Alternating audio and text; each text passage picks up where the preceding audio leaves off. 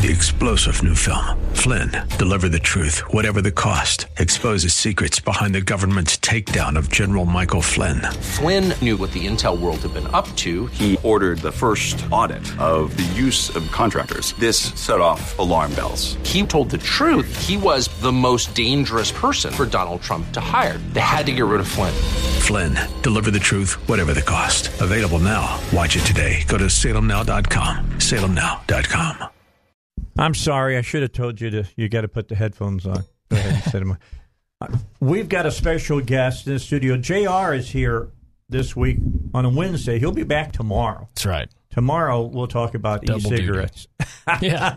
I already told him we're going to talk There about you go. e-cigarettes. We had uh, when Robert was filling in for me on uh, was it Monday? Robert fig- filled in. Yeah, he had he had a lady that owns a vaping place on. Oh, Yeah, pretty, Interesting. Pretty interesting what Yeah. what they had to say about their business and stuff. So uh, it'll be fun to talk about. And then Hendren came out today, um, the pro tem of the Senate, and he's you know out there flying some stuff around. So hmm and Yeah, I there's say, gonna be a put it back of- in your pocket, Senator. there's going to be a lot of there's going to be a lot of plans uh, as we approach the fiscal session. Um, I think there's still a lot of calls for special what, sessions. wait, wait, wait, but, wait, you wait. know, What did you call it? It's called the what? fiscal. Oh, is it? It's not the e-cigarette session. It's not the e-cigarette Okay, session, good. but we will find out. Who knows? Maybe the fiscal slash e-cigarette session. Welcome to the Dave Elswick Show. Move up into the microphone. You got to move right up to you. it. Thank Yeah. you so much. All right. So now you just gave you a, a kind of a feel about what this is going to be like. That's The right. what we're talking about, it's not it's not a secret anymore. All right. J.R. Davis is leaving the governor's office That's right. to go on to bigger. I won't say better things, say- but yeah, bigger things. Well, it's it's uh, very exciting. I've been with the governor for man, uh, almost five and a half years. I I was was on the campaign with while. him and, and and held the same position. So I've gotten to know him really well, and and it's was the one of the hardest decisions I had to make. Uh, but I'll still get to work with him. I'm going to be working with uh, John Gilmore and Rhett Hatcher at Gilmore Strategy Group here in Little Rock. Mm-hmm. I'll be doing some corporate communication, some election stuff. Uh, so I'm really excited about that. Um, and and those two guys are friends, and we all worked together in the governor's office early on. So D- John was the uh, uh, deputy chief of staff. Rhett was our director of legislative affairs. And, and handle some of the budget stuff. So, uh, good guys. I'm excited about it. Um, but I will forever be grateful for the governor for the opportunity and uh, his confidence in me uh, and his friendship. So, uh, that'll be something I always cherish. okay. Corporate communication. What Yeah. exactly does that? Well, you know. That entails basically whatever the client wants. Okay. uh, but we'll just help out with with some communi- communication stuff. You know, if there's uh, news conferences or press releases or or just really strategic thinking uh, and, and strategy and that sort of thing. So, um, you know, it's still fairly new to me, but I've Are you going to teach people how to stand in front of a camera and talk? uh, if they want me to. Yeah, they should. Well, it'll be it'll be a lot of fun, and I'm uh, I'm excited. It's new. I've never done it, but I've got 12 plus years of media communications, political experience. I'm excited, to Dude, you're leverage, well. so Re- you're you're ready. I'm ready. No it's gonna be fun. But I will tell you this: Katie Beck. Uh, is our new communications director. I've known Katie since uh, 2014 too. Mm-hmm. She was on the campaign, and she is going to be a rock star in this position. Uh, I'm really, really excited. It would be hard for me to leave if I didn't think it was in good hands, and she's going to be great at it. Well, that was that. That was that little bit of a female voice you heard at the beginning. She'll she'll get used to sitting down because we're going to continue the communications that we have with the governor's office Absolutely. and making sure that people know what's going on in, in the legislature and the and in the governor's office as well. And Katie, I, I, I just told her she came in and it's kind of a free willing kind of thing that we do here. Yeah, and hey, look, I I like touting Katie's background, but I don't want to take the words out of her mouth. So um, she can tell you a little bit about what she's done in the governor's office. so far. Girl first. I am. You I'm are from Whitehall. Whitehall. I am. Wow. And I- said by Ed Monk. It is. right. yeah. And I've worked with JR since the campaign as well. Uh, I was with the governor as his executive assistant and then economic development liaison. Uh, and I've been in D.C. for the past three years as his director of state federal relations. Cool. Sorry you had to spend three years in D.C. It's been an incredible experience. I like visiting, but I hate that city. And just too just- many liberals for me. yeah, it's it's a it's a lot that goes on. Let me stop right there. Not liberals, leftists. I mean, socialists. Did you see, have you seen the flags they got lining the streets in D.C. now going to the mayor's office? I have not seen those. The flags have 51 stars on them Uh, because D.C. wants to be sure. their Oh, yeah. own state. Yeah. Yeah. Ain't going to happen. Yeah. Well, If Puerto Rico don't get it, they don't get it. that's right. We'll, we'll bring them. E- either they both come or, or neither one of them. Right. That's how we're. we're By the way, it. Katie, I'm, if you haven't, fi- I'm outspoken. If you haven't figured that out. I had. she's, she's getting she's getting an education today. Yeah. yeah. Um, but, yeah, 51. Well, she so Katie's Katie's me been there for uh, three years, and I mean, just when you talk about communications and and um, sort of how this uh, kind of meshes with what she's going to be doing now. I mean, she was the one that sort of.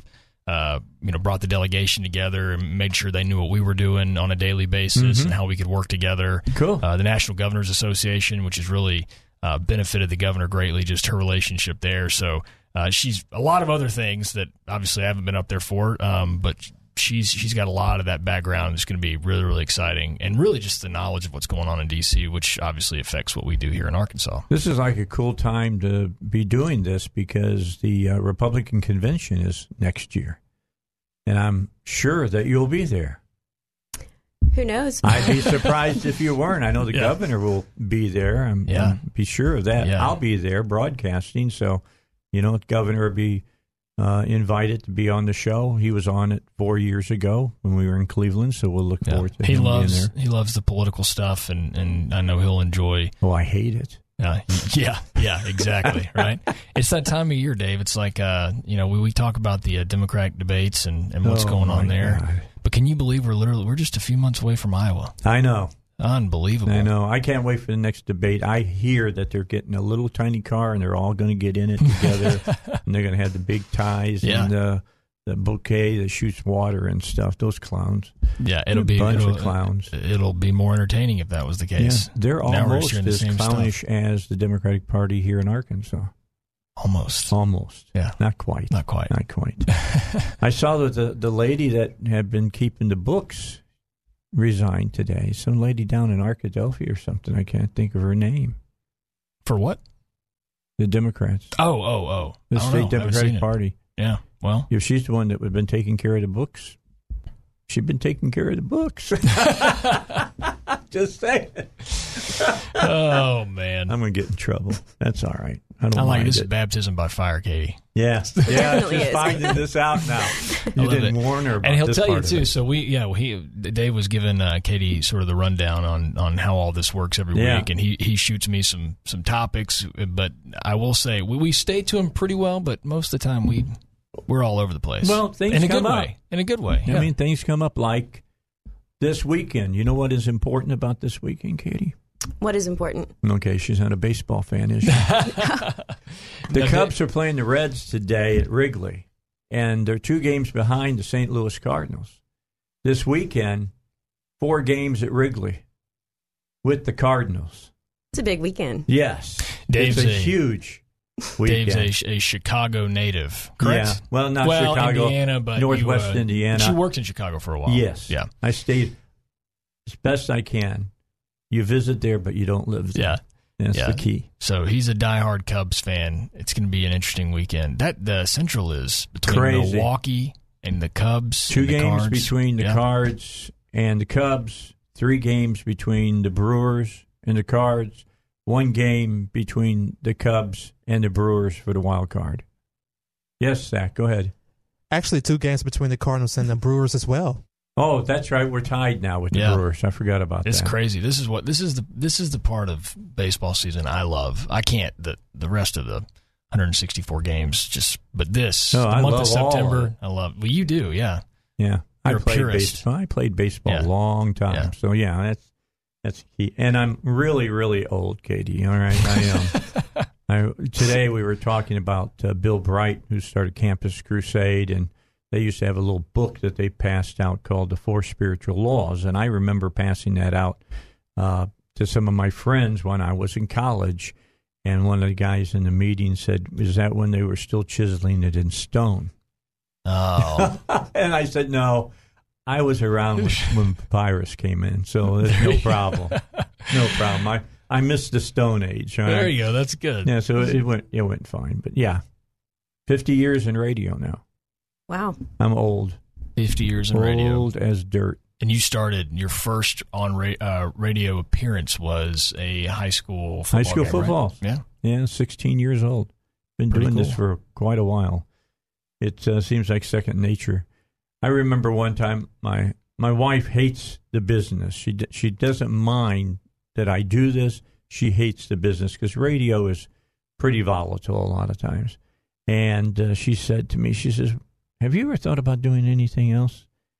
And I looked at her, and I'd been doing it for 35 years by then, and I said, "Like what?" I don't know anything Yeah, else what is there? besides what I'm doing right now. So I said, just hang in there. Things will be good. Well, hmm.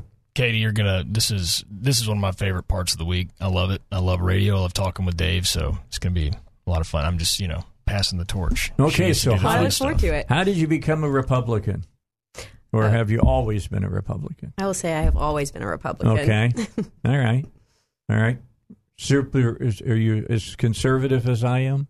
Do you know anything about me? See, now you're setting her up for all these questions. I'm like, you know, This is uh They call me I will tell you, there aren't as many. Uh, there aren't that many conservatives as conservative as Dave Elswick. that's true. That's a good thing. That's true. Well, yeah. Yeah. But I'm a fair conservative. Yeah. I believe You that. are. I do. I do believe that I'm a fair conservative.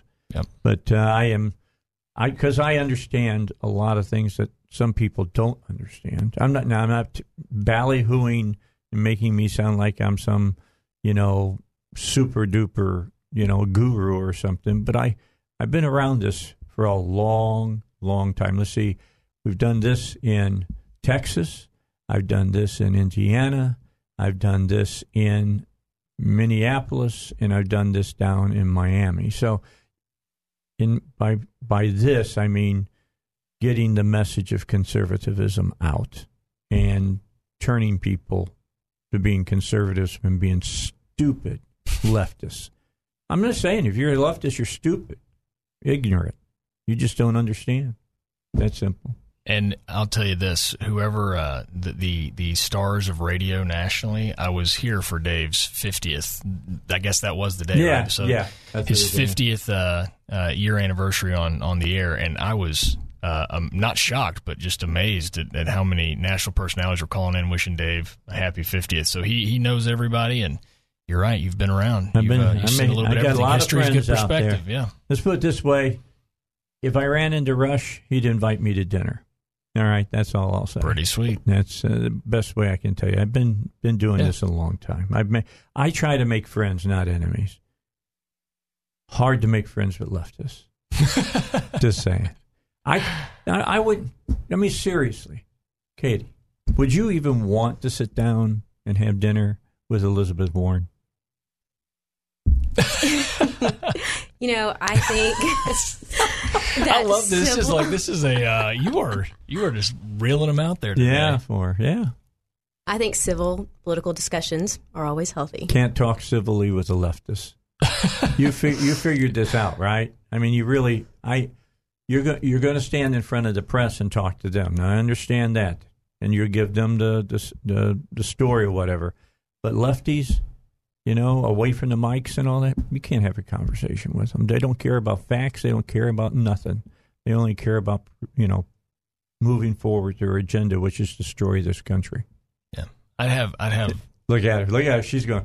Holy moly! Hey, I told her I'd start. I'd start out with the hardest interview, and then we'll just go from there. um, no, it'd be a good research project. I'd have a lot of questions for Elizabeth Warren. Yeah, I mean, uh, Just trying to figure out where I she have not- got to where she got. she lied to you. That's How true. many years did she lie about being an, a, a Native American? It's true. Because they got high cheekbones, right? So you wouldn't have dinner with her? No. Okay. Go some spend your time somewhere else. Who Unless would she's buying. Now maybe if she's buying. Well, that's true. and depends on where, right? Yeah, Where it depends on Doe's. No. anyway, Uh, so w- is there a Democratic candidate you would have dinner with? I don't think. I mean, there's I don't 24 think. to I don't choose from, I, I so- don't think I could have. Yeah, there's a lot to choose from, but I don't know if I could have really a super civil conversation with most of them because they're all pro death. And I don't have a, a lot of uh, respect for people who say that they're pro, you know, that they're pro choice instead of saying what they really are. And um, they're all anti Second Amendment. So what do we have to talk about? It's a good point. Very little. Although I would like to sit down with Joe Biden and just Well, he wouldn't see- remember it. I was about to say and see if the if the conversation actually makes sense, Yeah. or if if uh, he knows what I'm asking. Yeah. You know, Come on, man. yeah, yeah, malarkey. That's what he- It's my yeah. favorite, the malarkey. I like that. Come on, man. Yeah. Me and Robert Steinbuch make fun That of that all the time. All right, got to get a break in. Let's do that. We have the new speaker for the uh, governor of Arkansas sitting in for us with us today.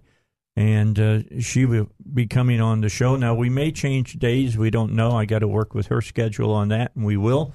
But uh, we'll keep the communications going coming out of the governor's office. And what's really exciting is that JR is going to become part of the show still. That's right. We're going to keep him in here. I'll still hang out if you let me. Do or you I'll just put a cot over there in Dude, the of corner. course. No, you don't have to do that. yeah, you can sleep in my office. All right. Take a break. We'll come back with more here on the Dave Elswick Show. All right, back with you. I'm pretty good at that, Katie. He, Zach is pointing at me and saying, You're coming back, you're coming back. And I'll carry on a conversation until that moment, and then I'll just go slide right back into the show. But yeah, I watched this show. We were talking during the break about a show that I binge watched on Netflix uh, called, I think, Island is what it's called. And uh, these people find themselves on an island. They don't know how they got there, yada, yada, yada, yada. Kind of like lost in a sense. And uh, the leftists in Hollywood just cannot help themselves. They have got to give you lefty pop propaganda all the time in their shows. They they got to they got to work it. They got to work it and work it hard. And God bless them. You know, and we were talking about what are the big issues for Democrats this year for the election, and of course, climate change is one. Yeah.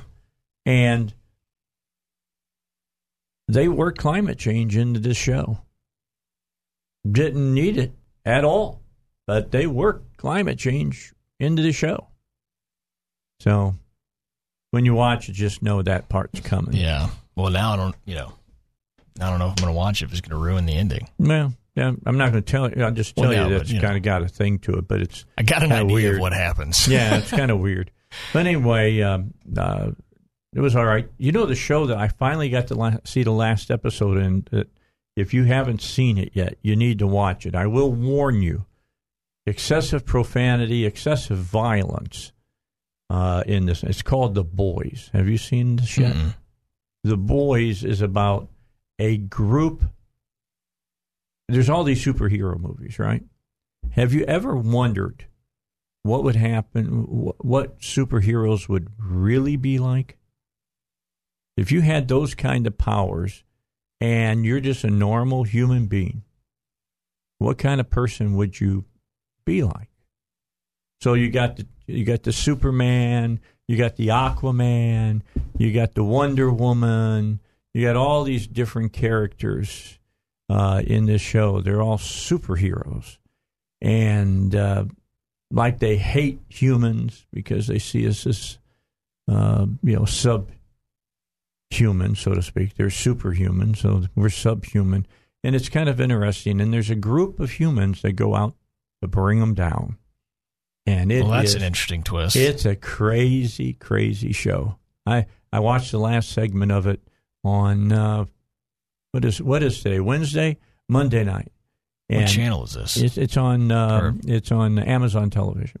You know what? By the way, a side note: I saw one of the funniest tweets I've seen in a long time because I guess uh, NBC rolled out their new streaming service Uh-oh. called Peacock, Okay. and someone wrote, uh, "Just imagine a world where there are multiple streaming uh, channels or channels, mm-hmm. and they all come together as sort of a package, and you pay for them every month. It was just like because there's going to be so many streaming services. At some point, there is going to be some sort of unified, right, where you get You all these so. different streaming. Because at some point, people are call it literally what? going satellite TV. No, I don't know. Yeah, yeah, yeah, yeah, exactly, exactly. That's what the whole point was. Just so funny. It was like there's so many of them now. This is literally cable and event because no one's Yeah. going to pay. You know, you might as well pay for cable if you're going to buy you know 20 subscriptions a month for eight bucks or whatever it is. So That's anyway, exactly but right. it's just kind of funny. Yeah. We got to take a break. Those Stay right where you're thoughts. at. Do not even think of leaving. I got I got a lot of questions to ask you about your background and stuff. I won't go anywhere. Okay. That's good. All right.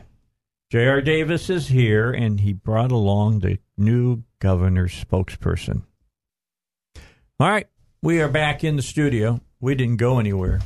We always say that. It's just kind of a thing that you say if you're in broadcasting. You really don't go anywhere. You really just sit here, as you know, people know who are watching on Facebook. But we said, okay, we're back. We're like back. We, like we left. We left and funny. came here. That's true. But we're superheroes. We flew around the world, had a cappuccino over in Italy, and got back. Boom. I'm telling you, that's that's what my wife's superpowers would be: flying over to Italy, enjoying she it, liked back. it, didn't you? I Oh, mean, yeah. you took her there. We did. We went last year for our anniversary. It was a blast. What year? Five. It was our five-year anniversary. That's right, because I warned you. Take your wife on to Italy. Uh, You see if you agree with me on this, Katie.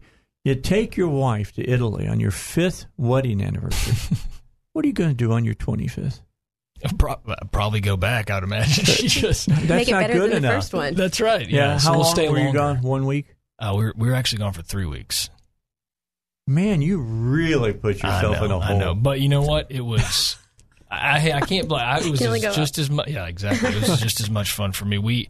I will say the only negative about going to Italy is it ruined uh, our pizza preferences back here. Really? Did you like Yeah. you like the native pizza? The, not yeah, what what is we it? have? The Nap? Is it the uh, Neapolitan style Yeah. pizza? Yeah. Love it. So like Zaza's, we uh, love that. Used to do U.S. pizza. Now we just you know can't. It's just too much. It's American pizza. I know, man. It's That's what ruined it for us. I mean, some get it like when they put the mozzarella on and they put Mhm. it on the big chunks. Yeah. yeah, I like that. I wish they would do more of that, Mhm. But uh, they don't. There's a place in Hot Springs. Tell you, you know, it's called DeLuca's. Know exactly what you're talking about. Okay, so you know he does it the right way. Yeah, we uh, and I and again, it's like my wife's the one that always introduces me to the finer things in life. Yeah, Uh, but she told me she was like, "We got to go to DeLuca's." I'd never been, and it's oh, it's awesome. It's good. Yeah, he's been on my show before. He's Really? a great guy. Yeah, the chef. Yeah, he's Yeah. a good guy. Another guy was with him. I can't remember both of their names right. If I looked in my my uh, text account, I could find it. Yeah. But uh, he owns that new steakhouse there. Oh yeah, see that is uh, that's one of my favorite s- spots in Arkansas is Hot Springs, especially downtown and central right there. Mhm. And it's there's I mean. I know they've got a lot of things they're doing down there, but it's such a cool, unique, historical stretch. And uh, I know De- I know DeLuca's is a little off the way there, but still, it's uh, It's, it's well. a really cool place. Just warn you that if you want, have you ever been to Lucas? I have not, but it's on my list now. Yeah, definitely want to be on your list, but call and tell them you're coming. Not that they're going to put you at the head of the line or anything, but what I'm just saying is that you want to make sure that they're not packed. If they're packed, Yeah. they'll they'll be wiped out. They're Yeah. they're one of those places that they make everything fresh. Yeah, one of the best breakfast spots too is Pancake Shop. Been there, Dave? Yes. I'm sure you have. Yeah, that's I another one that's out the uh, lines out the door. It's good stuff. Well, But you know, it's I- Hot Springs for you. I have to do all of those places because uh, Kat Robinson comes on my show Yeah. all the time. Yeah, and uh, Kat and I are good friends, and she's the one who turns me on to local eateries. Yeah. And I haven't, I've only been disappointed maybe once or twice. Usually, she hits it out of the park every Yeah. time. yeah, and we're getting more. That's what I love about you know Little Rock. You've seen it up in Northwest Arkansas, Bentonville, all the little you know boutique eateries and things like that that are just fantastic. You're starting to see more and more of that in Little Rock. We've got a lot of talent, a lot of talented chefs around here. Yeah, yeah. It's good food. You know what I liked is after Katrina, we had that influx of all the Cajun places, which has Mhm. been good. I've, I like that. Yeah. You know, I don't know why.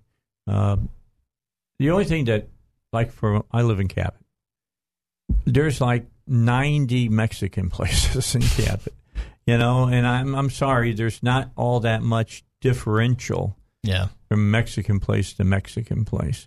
Although I uh, there's a, a place next to the bowling alley that I like to go to because it's like um, El Portone's. And Yeah. got- have you ever had the meat bowl? No. Okay.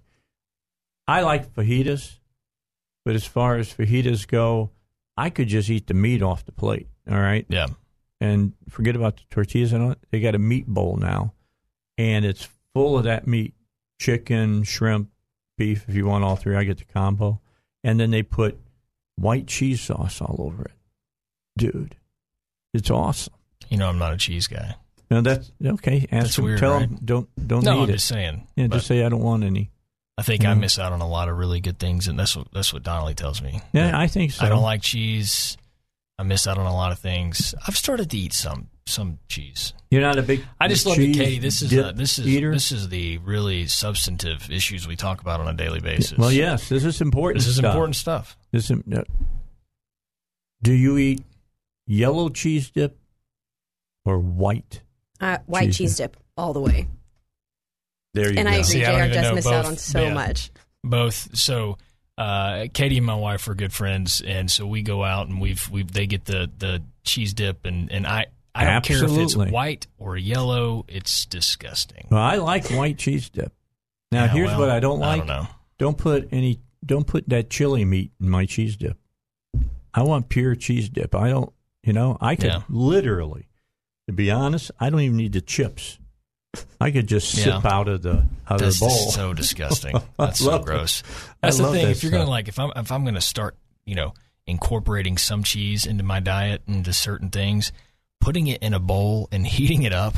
I mean, think about it. I know you're both probably like, "Oh, that sounds great right Yeah, now." It's yeah. it, that that just is disgusting, just on its face. That's just gross. Okay, so what about your your pizza? Do you like? No, mo- I'm a mozza- hypocrite. you I like do mozz- mozzarella. Uh-huh. I do cheese. I go uh-huh. easy on the cheese. You know, when I order the pizza. Now there is one cheese that I do not like at all. It's provolone. See, you I like thought that would- Oh, I can't agree with you on that one. I okay. love provolone. All right. I don't like it. It's too strong for me. See, I I just don't- don't, like the taste. Isn't that similar to mozzarella? I have no idea. no, provolone has got a much stronger taste than mozzarella does. Well, See, this is a, I love Izzy's. Okay, I know I've known Robert Isbell since I don't know six months since I got to, to Little Rock, so almost twenty years, and I've I talk to him constantly. I said, take the provolone or make it possible that when I get cheese on my pizza here, I don't have to have the the mozzarella provolone mix because that provolone just I, I don't eat do pizza you. here. yeah. And he's he's just it's all pre-mixed tape. I can't Yeah. do anything about it. So really, Well, so other than that, I like the Nutty Buddy. Yeah, I'm, I'm Yeah. Nutty Bird or whatever. I'm all into that. well, that's the thing. So I love. So we we've just started kind of doing the you know traveling abroad. We went last year and we went to Paris in the fall. We're going back in a few weeks as well. But that's that's the most difficult part for me is because everything is served with cheese. Mm. It's really hard. Okay. I I, love cheese. See, yeah, and I and that's what I'm saying. I feel like if I did like it, then I could enjoy those things more. But I'm just, you know, So I'm going to take a real big guess here and say you don't like fondue. oh my gosh, isn't that literally the same thing as cheese dip? It's your worst It's just, nightmare. isn't that just a hotter version of Yeah, cheese just dip? that's just having whatever you like and you dip it in cheese. That's yeah, yeah. That's that's horrible. I would eat the stuff around it that you're supposed to dip, but yeah, there's a chocolate fondue. That's great though, right? Isn't yeah. it's just there is chocolate. a chocolate fondue. That's great. I You know, got that. the chocolate fountain and go up. It's the only time I'm able to participate in fondue is when it's chocolate. So So I'm just trying to think where is another place that you can travel to on your 25th wedding anniversary that is not in Italy that is kind of a good place for romantic times. Maybe I don't know. There's some places in Germany that are really good. we, I'd love to go to Germany. I've got a buddy, uh, uh, Justin. He and his wife, they're going overseas. They always hit up the. They're, they're always like a step ahead. They've hit up some places I really want to go. Um, I would love to go to uh, uh, the United Kingdom. You know, explore that Ireland. That's where my ancestors are from. That's where my ancestors. Are I am from. a I am a Saxon. Really. Yes.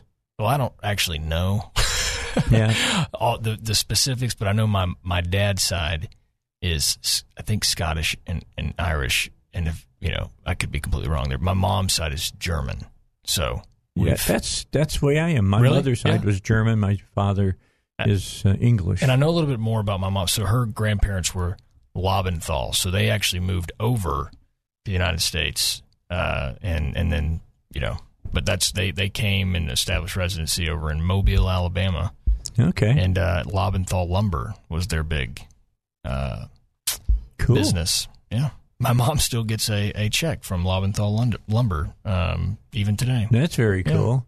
Yeah, you go So over, you go. head over to uh, UK, and I can't think of what city it is, but right in the middle there is a small town of Elswick.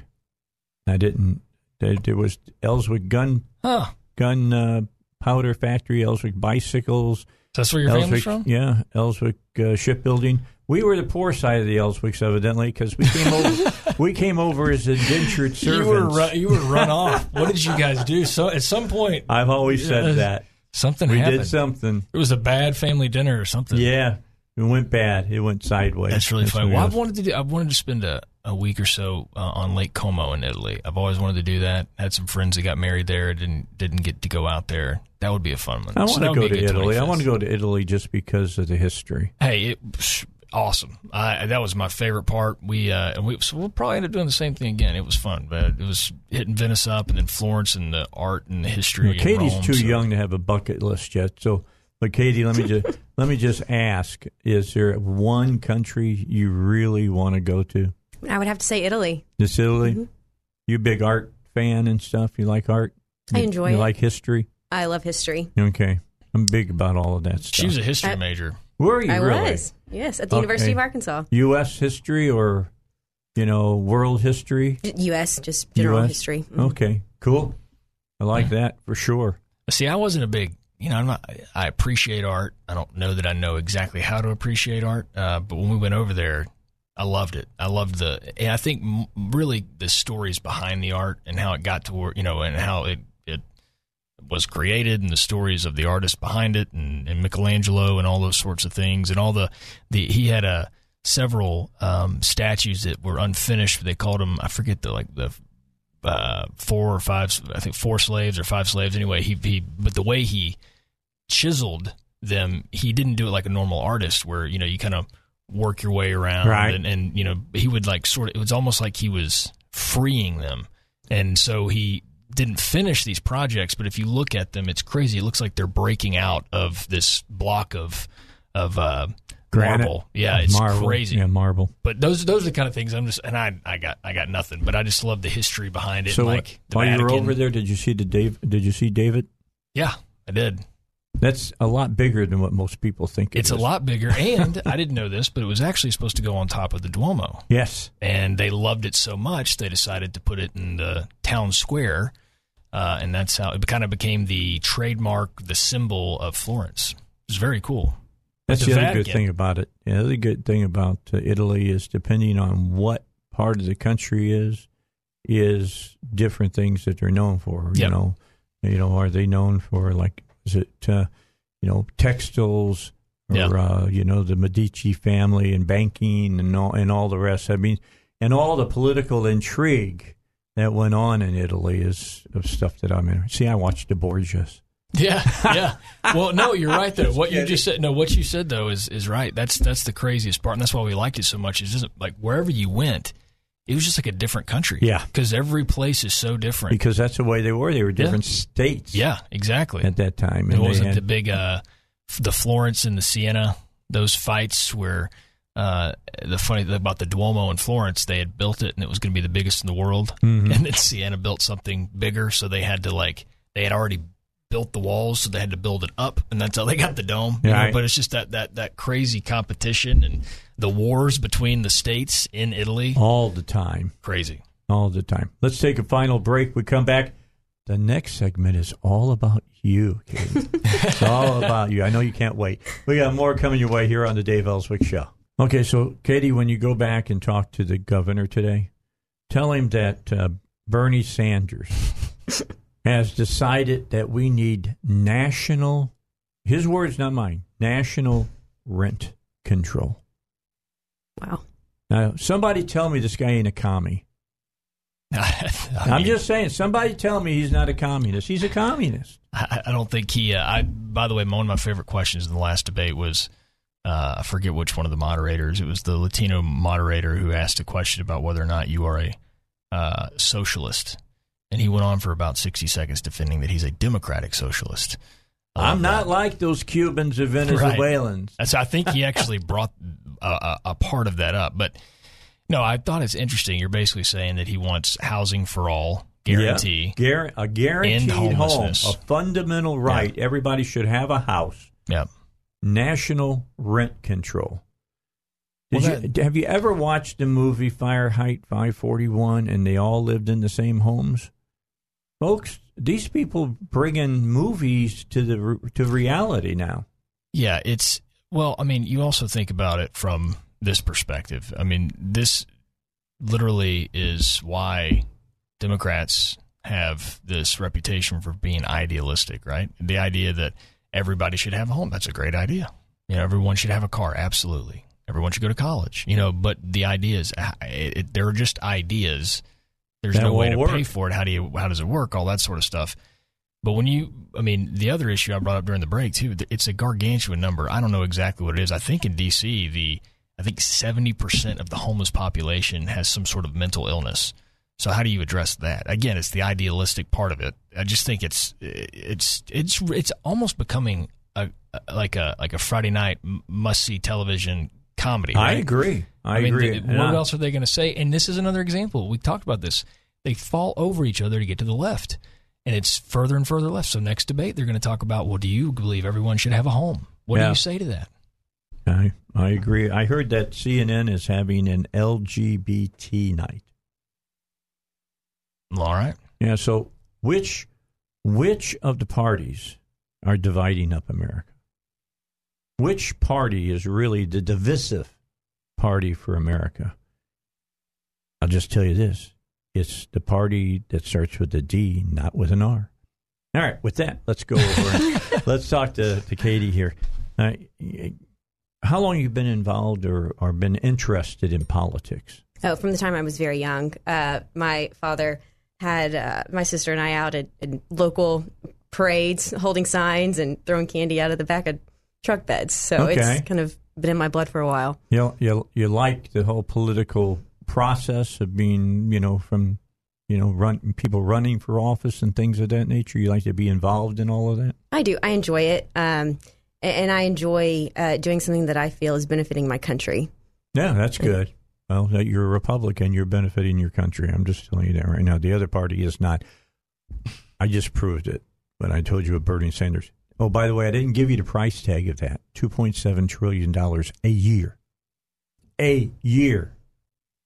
You know, Margaret Thatcher is right. Socialism's great until you run out of other people's money. You start taking two point seven trillion dollars just to give people homes, you'll run out of money pretty damn quick. Pretty fast.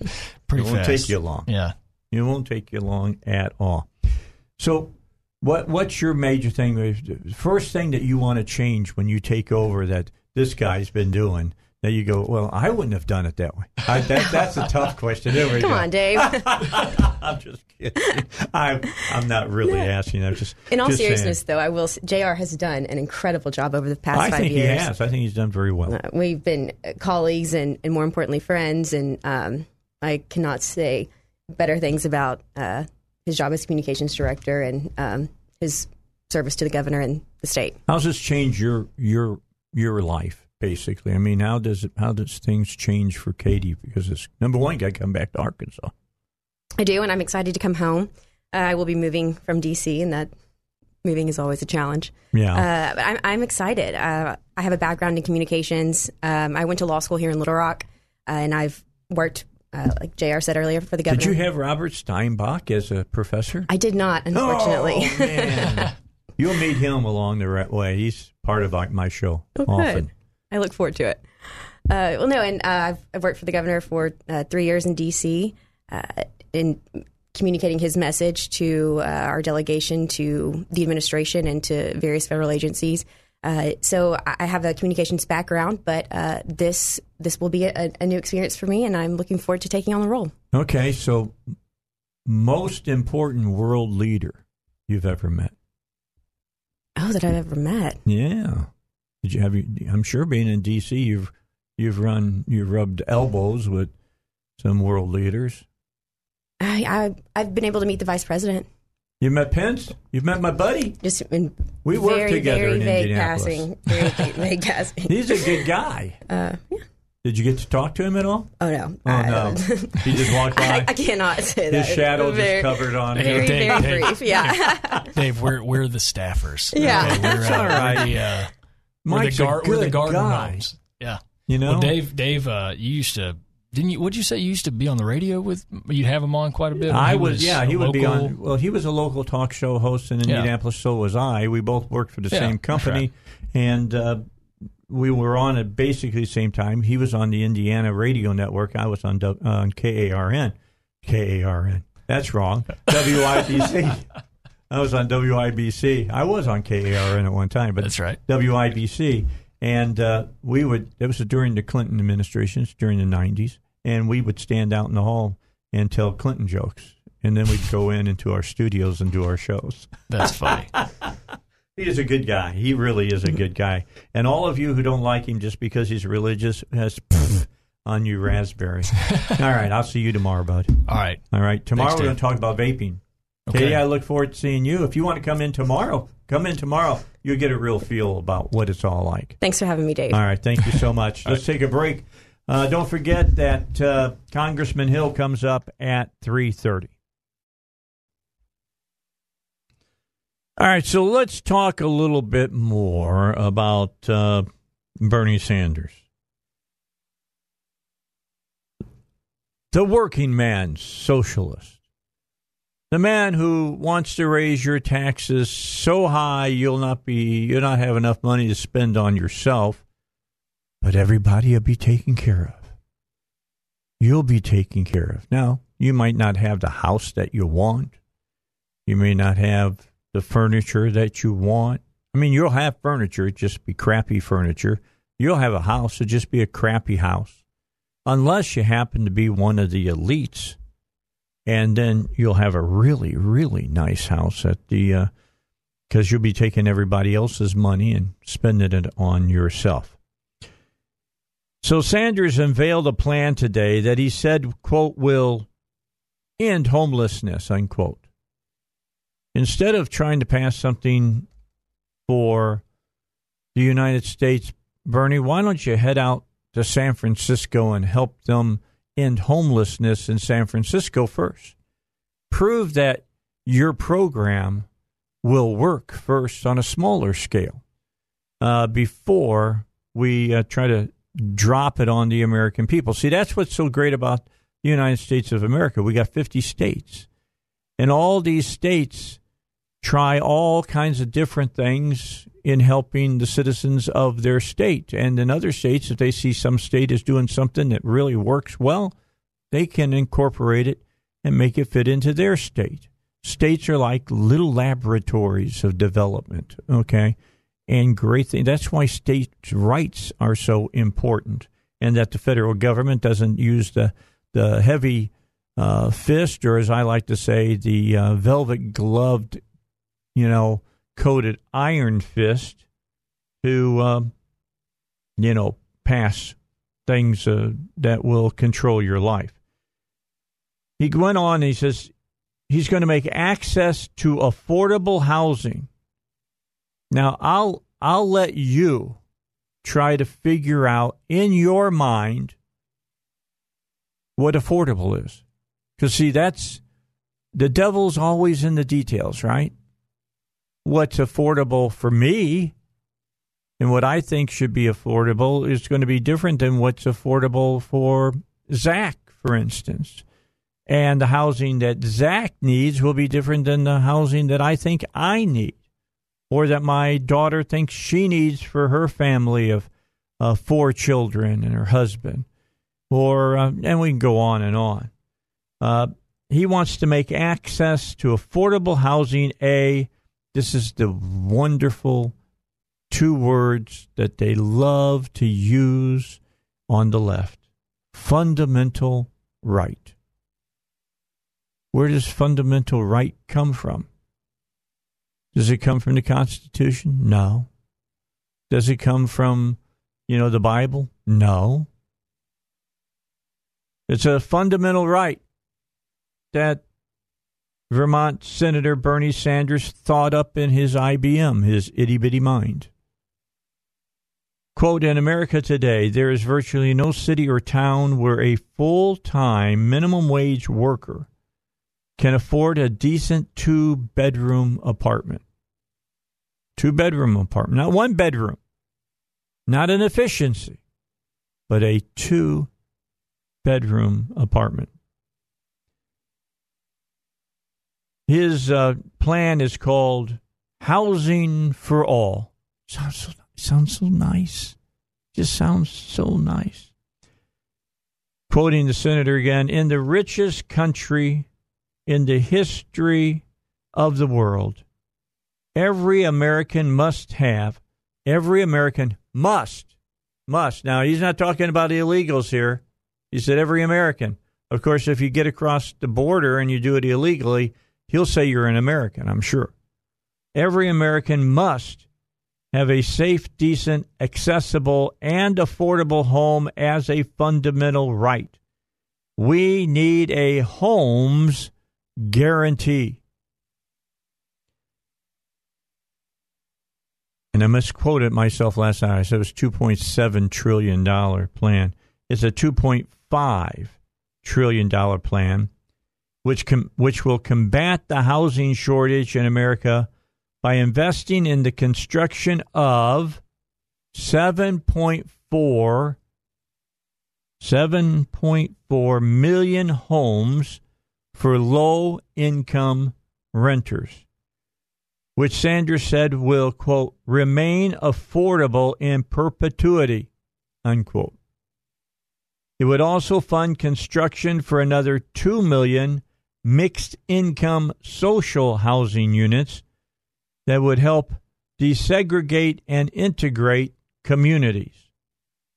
In addition, Sanders' plan would impose nationwide rent controls that would cap annual increases by no more than 3% or one and a half times, times the rate of inflation, whichever is greater.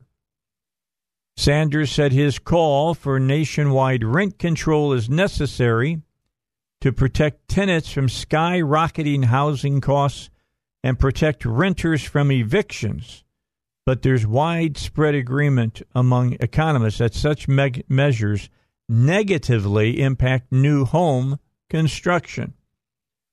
Quote, while Rent control appears to help current tenants in the short run. In the long run, it decreases affordability, fuels gentrification. In other words, the people who live in them get older and older and older, not younger, and creates negative spill- spillovers on the surrounding neighborhood. The left leaning Brookings Institution reported just last year. The federal government has a dubious history intervening in the housing market. Have we forgot about the housing bubble that crashed the market just as recently as 2007? Was inflated by policies supported by former presidents Clinton and Bush that were intended to help minorities purchase, purchase homes by lowering mortgage requirements. Economic studies found Sanders' plan would be funded primarily by a wealth tax on the top 1% of income earners, in addition to new taxes on certain categories of homeowners. Oh, oh, oh, wait, wait, let me read that to you again. In addition to new taxes on certain categories of homeowners, one of which may apply to the presidential hopeful. The plan calls for a 2% empty home tax on the property value of homes owned by individuals that are vacant. The measure is designed to, quote, bring more units into the market and curb the use of housing as a speculative investment, unquote. Sanders, who owns three houses and has an estimated net worth of at least two million, didn't respond to calls from other uh, press outlets when asked if he would need to pay the tax on any of his properties. Sanders' housing plan would also realize a core tenet of the Green New Deal by retrofitting all public housing by 2030 to run completely on renewable energy sources. Sanders said the measure would make electricity virtually, hang in there, virtually free after 2035.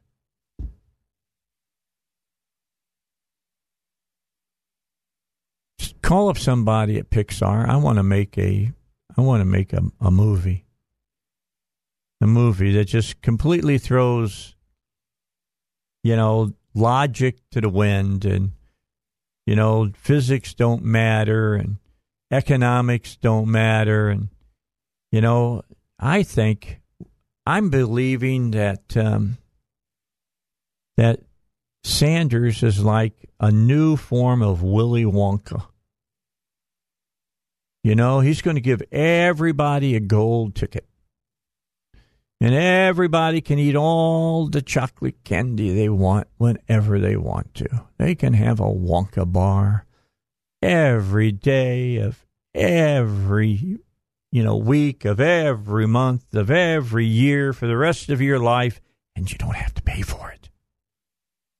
You don't have to pay for it. Oh, you'll pay for it. You you see what's going to happen you ever look at your paycheck when you get it and see how much taxes the government took out of your paycheck and the state took out of your paycheck and Social Security took out of your paycheck and Medicare took out of your paycheck? Well, now you'll have the affordable housing tax.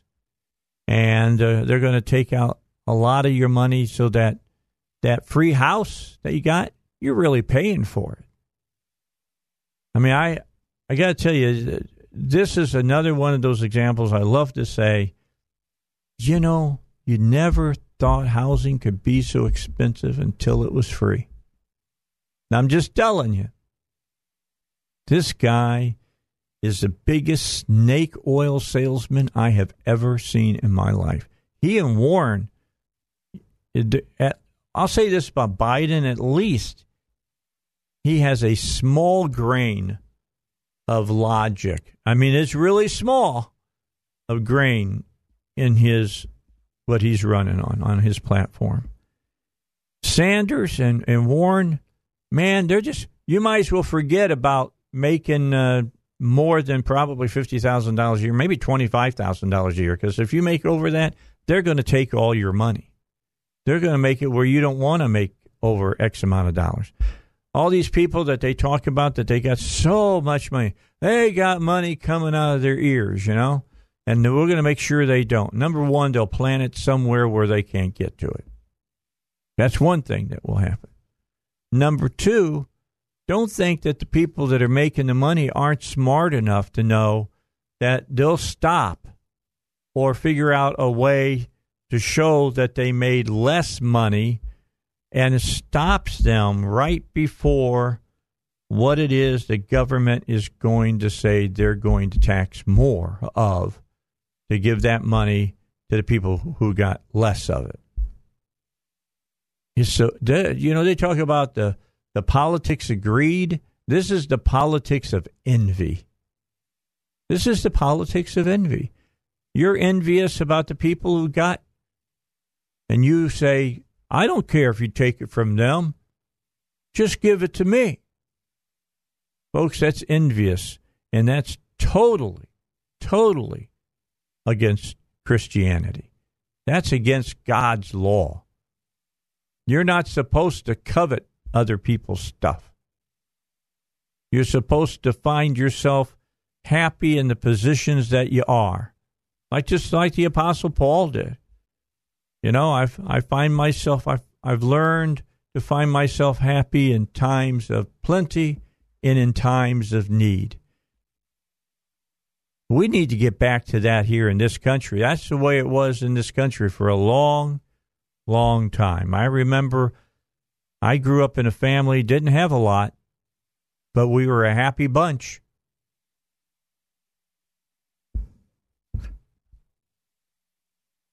Sanders, idiot.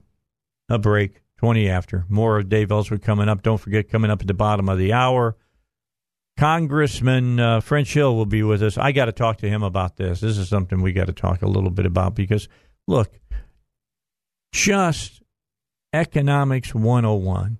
Do me a favor, read read the dummies book of uh, of economics or something.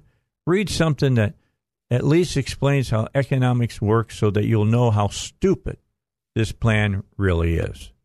All right, back with you. We've got about five minutes till we get to uh, the news, and then uh, we will uh, come back from the news and join uh, Congressman French Hill in Washington, D.C. We'll have a lot to talk to him about, I'm sure. I got to ask him about this crazy Sanders program. I mean, every. Yeah, I've said enough. I've said it. I don't. I guess I don't say. Need to say enough. Do I need to say any more about it? No, I don't think I do. Thank you, Zach. Zach saying not. It's not worth getting upset, Dave, because it's not going to happen. And he's right. It's not. It's not going to happen. Uh, it it just cannot happen. Not the way as crazy as all this stuff uh, is is going as far as uh, as they're cons- consent, considered. All right, what we got here? I had a a story. Got to find it. Here it is. Uh, the Federal Reserve today cut interest rates again by 25 basis points to a new target range of 1.75% uh, to 2%, and telegraphed a strong likelihood of one more rate cut by the end of the year, continuing to cite global concerns. See, the United States going strong, buddy. Uh, this last uh, was about 2.2% growth. Uh, should have been more if they'd done some of these cuts a little earlier, probably been in the 3.5, maybe even closer to 4%. But anyway, they, they didn't. The Fed didn't, and it didn't help. It hurt. But what here's what the Fed's seeing, and a lot of people are seeing.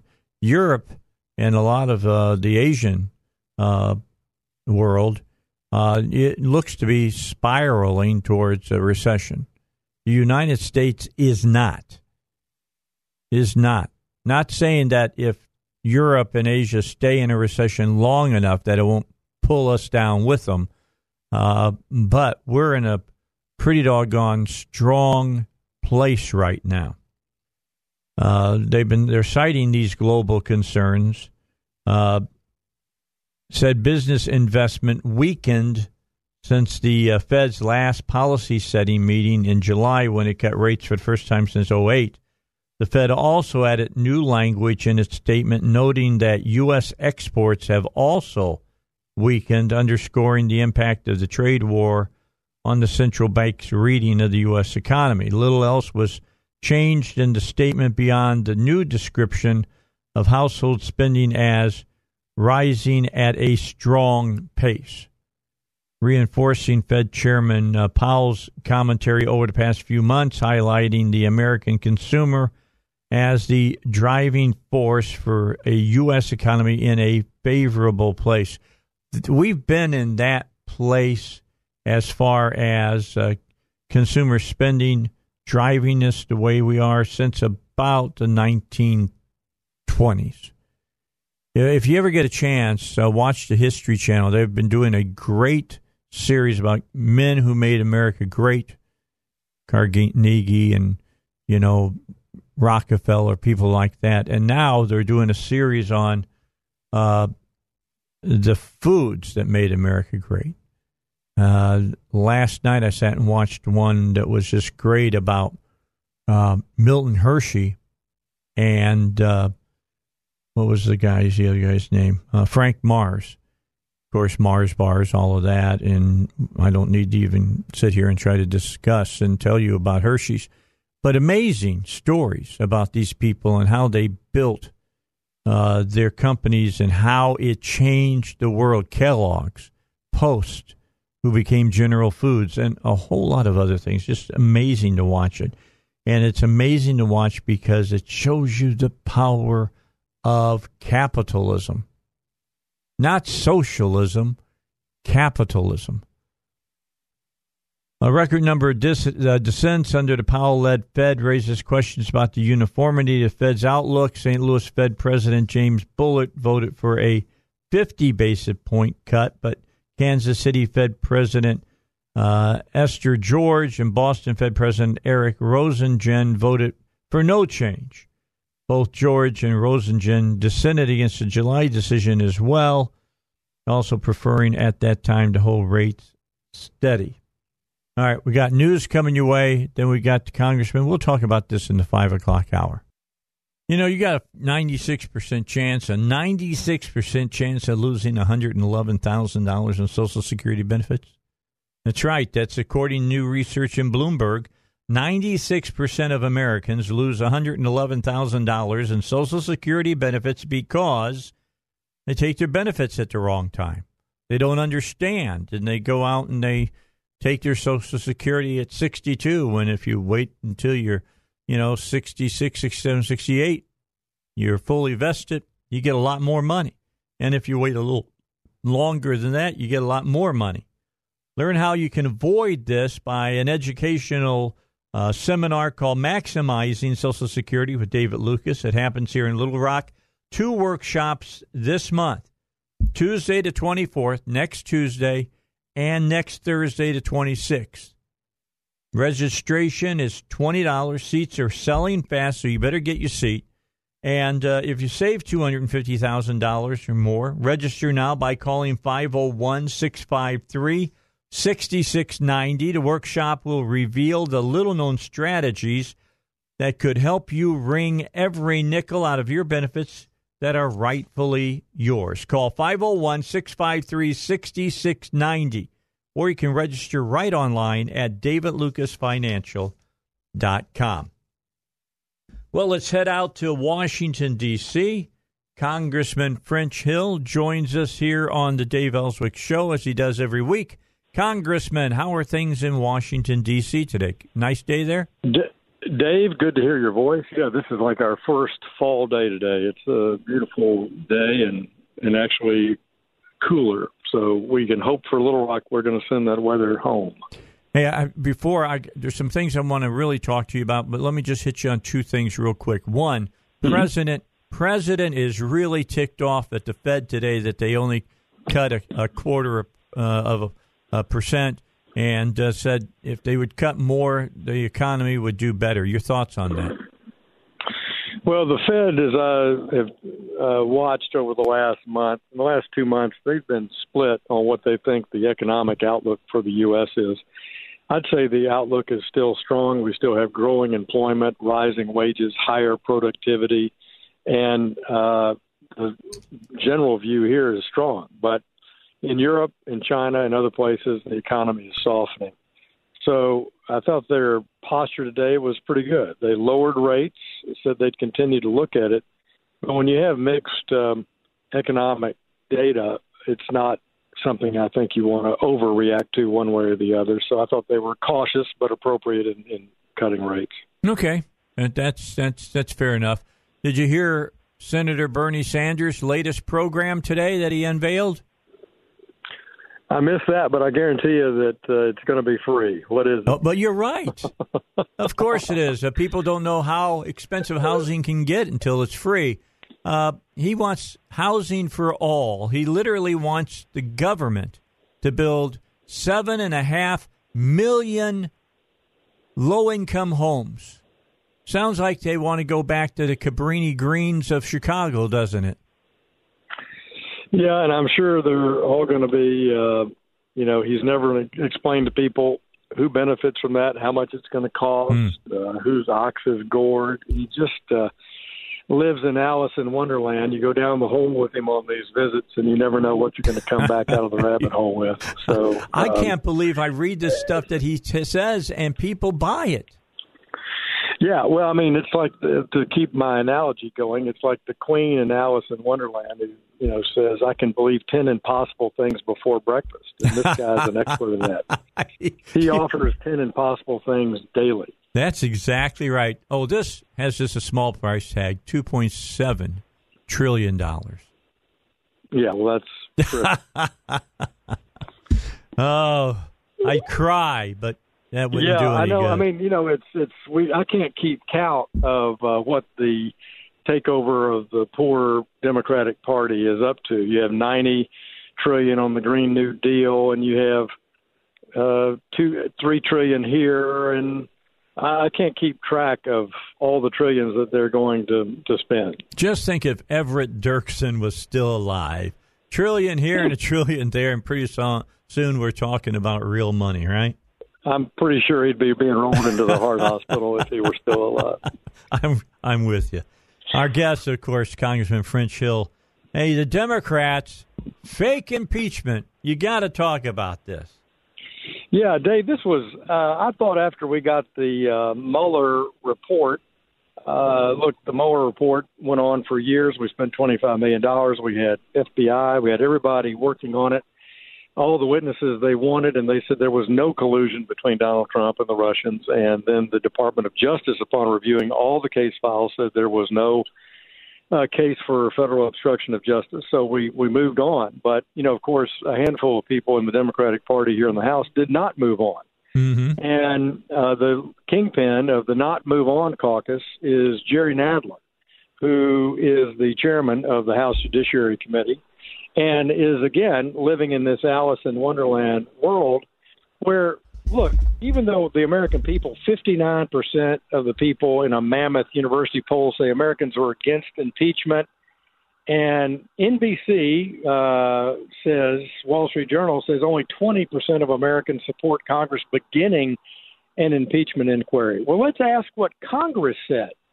And Al Green of Houston, Texas, brought the resolution to the floor to commence impeachment Right. of Donald Trump, and it was overwhelmingly voted down. There's no support in Congress, and there's no support among the American people. And Jerry Nadler just continues this campaign. All it is is a political campaign, and it's put him at odds with Speaker Pelosi and Minority Leader Steny Hoyer, who both come out here and try to. Uh, Tell the press here in Washington, oh, there's no impeachment inquiry. We're not doing that. But in the meantime, one of the most important committees in Congress, the Judiciary Committee, is wrapped up in this, as you describe it, fake impeachment proceeding. Yep. Let me remind your listeners the Judiciary Committee, which is involved in law enforcement policy and law in this country, is the key committee on what? Immigration reform. Mm-hmm. So we could be having hearings on how to fix the broken immigration system, how we could fix the broken asylum system, how we could help families at the border. But nope, we're busy holding hearings that no one here is paying any attention to. I had a laugh at Lewandowski yesterday. He he drove them crazy yesterday, did he not?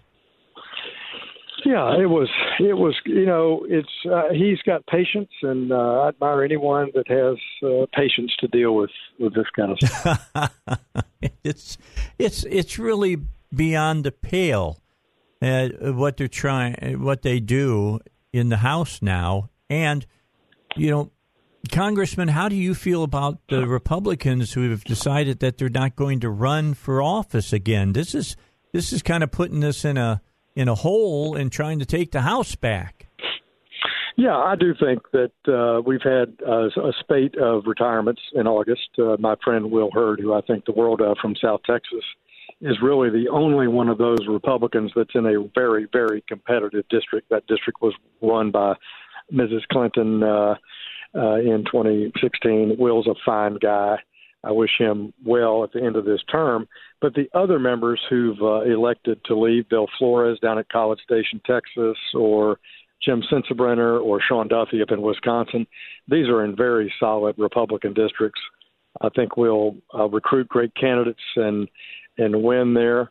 Uh, and I'm still uh, targeting that we can uh, uh, take the House back in the next cycle because of the policies of this out of control socialist democratic party in the house and the fact that the principal 10 to 20 candidates in the democratic party for president are not in any way speaking to independent voters or swing voters or centrist Americans, where most Americans find themselves.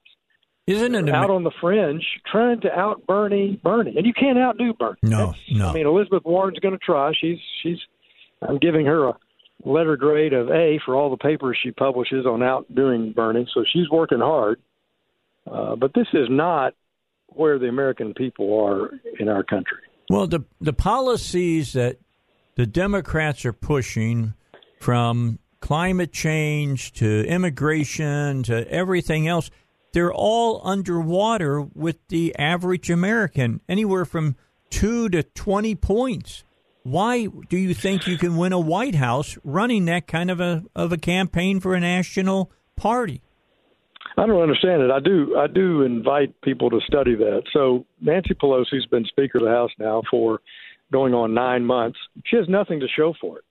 She's simply uh, not sent proposals in any bipartisan shape or form that can pass the Senate and be enacted into law with a presidential signature. She has, for nine months, for the most part, uh, uh, uh, catered to this far left wing in the House Democratic Conference and offered policies that will go nowhere. Yeah. And this is, uh, she does not control her conference. And I used the previous conversation we had on Jerry Nadler as a prime example. Yeah. Uh, so she's against the procedures, and yet he just goes right on down uh, his business. What she needs to do, if she wants to help the country, is have the Judiciary Committee work on a bipartisan immigration fix that we can support and get USMCA approved so that Yep. we can have certainty about this economy with Mexico and Canada, who are our largest trading partners and who are so important to our businesses and our farmers in Arkansas. I got you. All right, we got to take a break, Congressman. When we come, Congressman French Hill is our guest, as he is on each uh, Wednesday program of the Dave Elswick Show. When we come back, let's talk about this attack on Saudi Arabia's oil infrastructure. That's an important topic. It involves Iran. The president says he's going to tighten up uh, restrictions on them some more. Let's talk about that when we return here on the Dave Elswick Show. Back with uh, Congressman French Hill. He's in Washington, D.C. They are back in session there. And uh, he's, in, uh, of course, coming and joining us here on the Dave Elswick Show on Wednesday, like he always does. Congressman, uh, terrible attack in Saudi Arabia on a huge oil uh, refinery there, world's second largest producer of oil. Uh, some people, like uh, Paul, have said that America should stay out of that. I got to say, if somebody's attacking the world's oil supply, it becomes of national interest for us to be involved in it. How do you see it? Well, this is uh, was a shock. It was a major attack. Uh, when you think about taking five million barrels a day offline, that's fifty percent of Saudi production. So, in our lifetimes, that would have been an economic catastrophe. Uh, but fortunately, due to the policies of the United States to lift our ban on crude oil exports, to invest in our innovation and technology and horizontal drilling and fraction uh, fracture uh, technology, uh, America now is the largest producer of uh, oil and gas in the world. And what a blessing that is. This is one of those things we just take for granted in the United States. It just happens underneath our noses. Uh, and it has been such a blessing to the world because if we had not been in that position, and you had a Venezuela Mhm. offline because of the catastrophic uh, management chaos there, uh, Iran offline due to sanctions, and then someone took 50% of oil off the market, we would have had a, an immediate recession and a shock to our system. So, number one, it's good that America has the energy policies that we have, which is an all the above energy that puts a premium on technology. Uh, look, the United States believes strongly that uh, Iran was behind uh, this attack. We were uh, at our planning meeting on uh, Saturday, and we listened to Secretary Pompeo talk at length about the risks in the Middle East and also in uh, uh, the Asia Pacific challenges. And Iran is at the heart of this. They've been very strategic at trying to press uh, both the Gulf countries like Saudi Arabia and Europe to help back down the Americans who want a different Iranian nuclear deal. I think they're going to fail in that effort. Uh, so I was pleased to see the president today announce that we're going to ratchet up uh, sanctions on Iranians. Yeah, not I, the Iranian people, but the Iranian Revolutionary Guard, Soleimani personally, uh, and some of the bad actors that are planning and carrying out these attacks. Yeah. How do you feel though about some of your associates in the House and in the Senate that are saying, "Oh, we got to have hands off of, on this because this isn't our fight." Like I said, this is uh, something that affects the whole global economy. How is that not, you know, in our national interest to make sure things keep running smoothly? I I know that there is a head in sand caucus about the realism and threats we face in the world. I've got that. I think uh, Senator Paul is a, a leading uh, proponent of that point of view. But look, American business, 50% of the S&P 500 revenues, 50% of our Standard & Poor's 500 largest American publicly traded businesses come from earnings from abroad. That's why we did our tax reform system and American business across the board are leading international companies.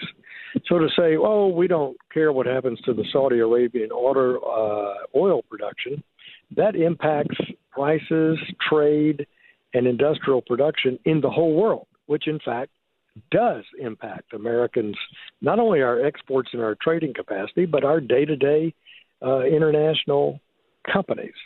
So I think it's a very naive view.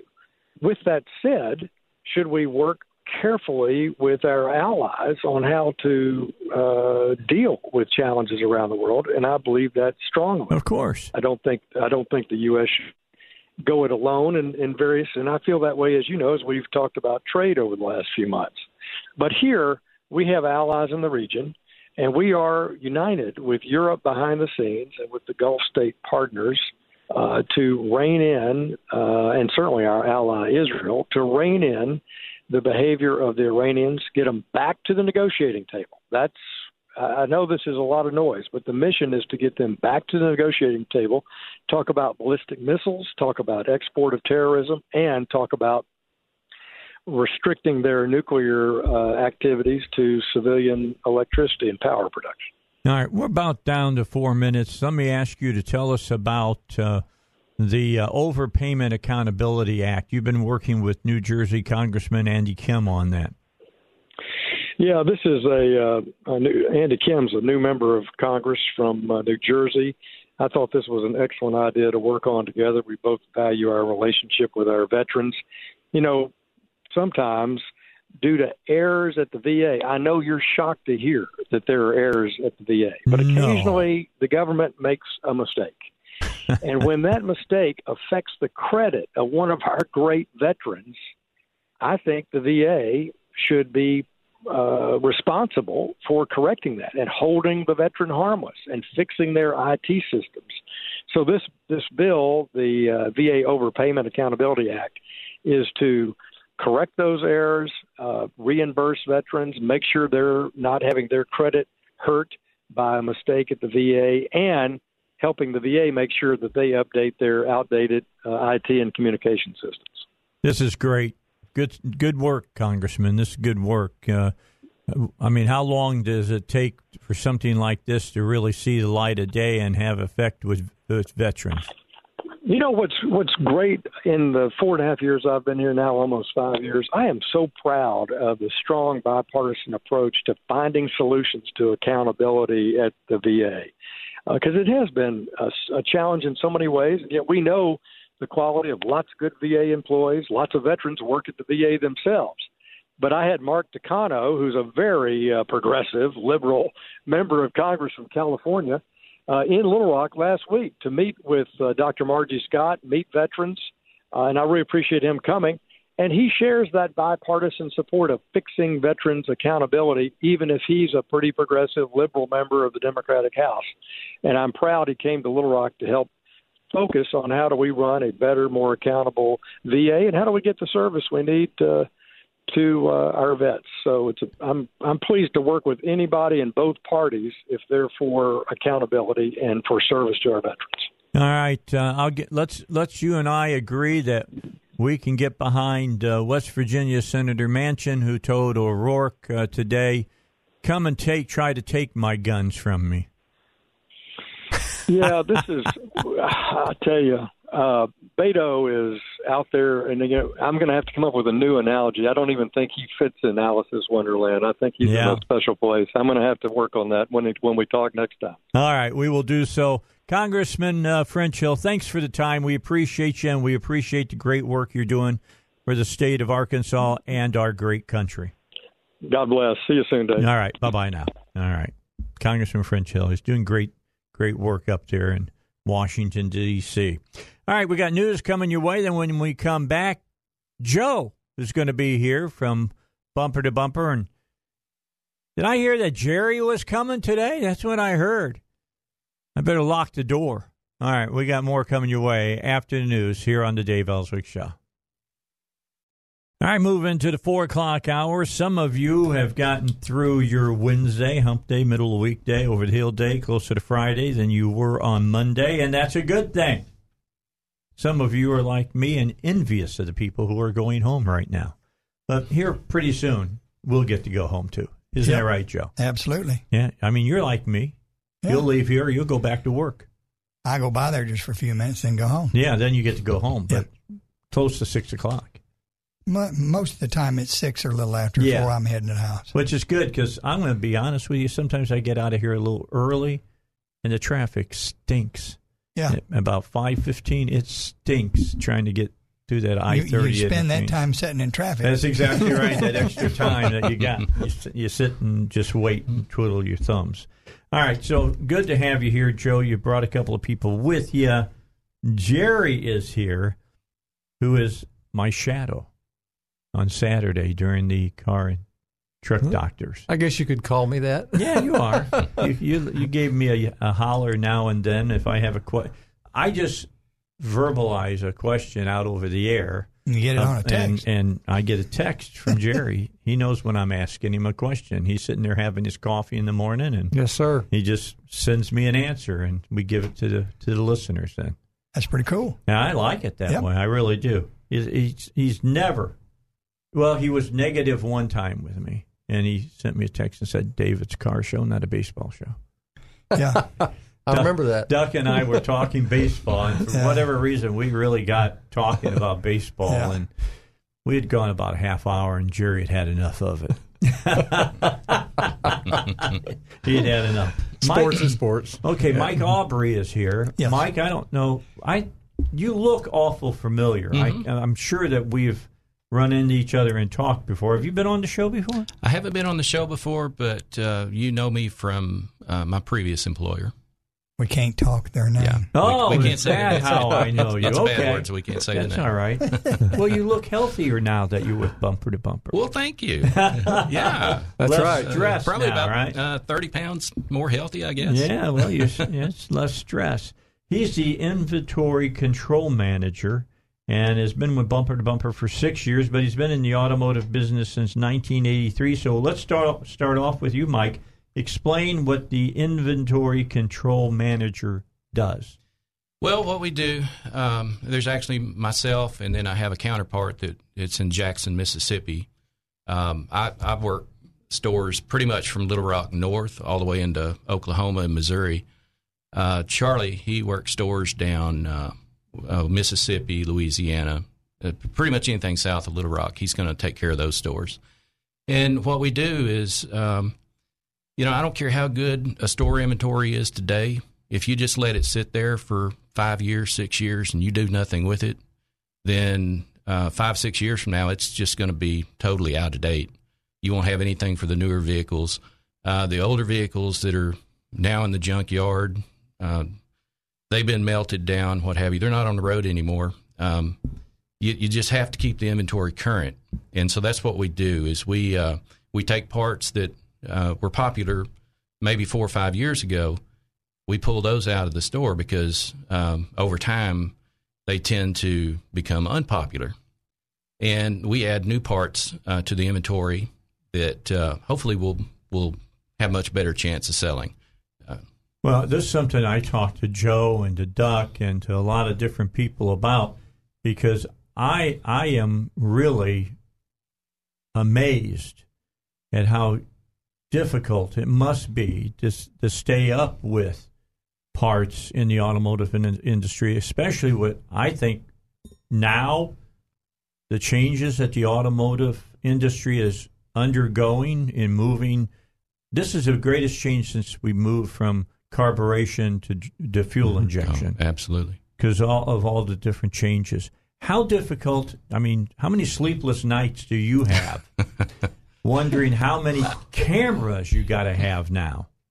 It, it it will keep you awake at night. It, it honestly will. Uh, it's a nonstop job uh, because, like I say, you can have the best inventory today, but in a year, you've got to make adjustments uh, because new parts. No kidding. Uh, new parts keep coming out. They don't stop. They just keep on coming.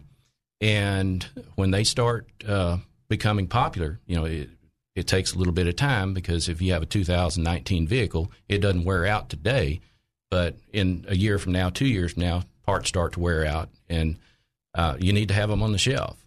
And like I say, the older vehicles, the 90 model vehicles, uh, some of the 80 model vehicles, those parts, you know, we used to sell a whole bunch of them, but they just don't sell anymore because those cars, you just don't see them on the road very much anymore. So we have to pull those off the shelf and we have to figure out which of the new parts um, are going to sell or, or we feel like are going to sell. Okay, so that that brings up is that kind of a you've had how many years now in the automotive business? Um, well, I've been in uh, one form or another since 1983. Okay, so you've got years of experience. hmm So that part you just talked about about which parts are going to catch on.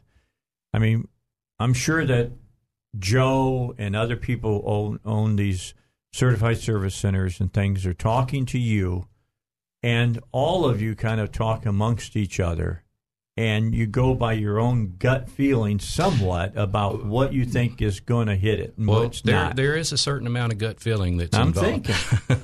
but we do use predictive software. Um, we do have software that uh, we we know. Technical term, it's a crystal ball. Yeah, it, yeah it's- it- I guess you could call it a crystal ball. It's the closest thing we have to a crystal ball. It's like AI, right? Very much. Okay. And and, and so what we ha- we know is that in Pulaski County, we know what vehicles are registered in Pulaski County. We can go any county in the country. Uh, we can go any zip code in the country, and we know what vehicles are registered in those zip codes and registered in those counties. So um, we have that that we can predict. We know the vehicles that are in the market area. Uh, we also have data that tells us failure rates. So if we have this alternator that fits this uh, whatever vehicle, we can predict the failure rate for that uh, alternator. And we combine the failure rates and we combine the vehicle registrations and we can zero in on a pretty good inventory for a store. Wow. Wow, that's that's a lot of information you got to crunch. It's it's a lot of information. It is. And so what we do is, you know, a store, there's limited space, there's limited inventory dollars, so you just have to pick the best of the best and put the most popular items, the the things that people are most likely going to come in and ask for. well, you get a lot of maintenance items in there, air filters. Um, We do. You know, and, and brake pads, wear and tear items, and you're going to have all that for the ones that are shortly out of warranty Mhm. because, you know, they're going to be needed in about two and a half, three years. Absolutely. And that's one thing that we do take in consideration because maintenance items they're they're different than what we call the hard parts, which would Yeah. be the the tie rod ends and ball Mhm. joints and stuff like that. But we know that we're going to sell filters for uh, a 2019 Chevy pickup truck. We just we Mhm. know it. There's no doubt about it. You, you, you've got to do that. Um, so when those new filters come out, we always stock those. We we always have those in stock, at least at the warehouse. And uh, usually after they're a year or so old, we'll start pushing them out to the stores, and um, we know we're going to sell them. Yeah. Because, I mean, I mean, you know, it doesn't matter whether it's new or not. You have a, a maintenance item, it's called a maintenance item for a reason. That's You know, right. You got to filter your fuel. You got to filter your oil. You got to filter your air. You got cabin air filters. You got wiper blades going to wear out. You got brake pads going to wear out.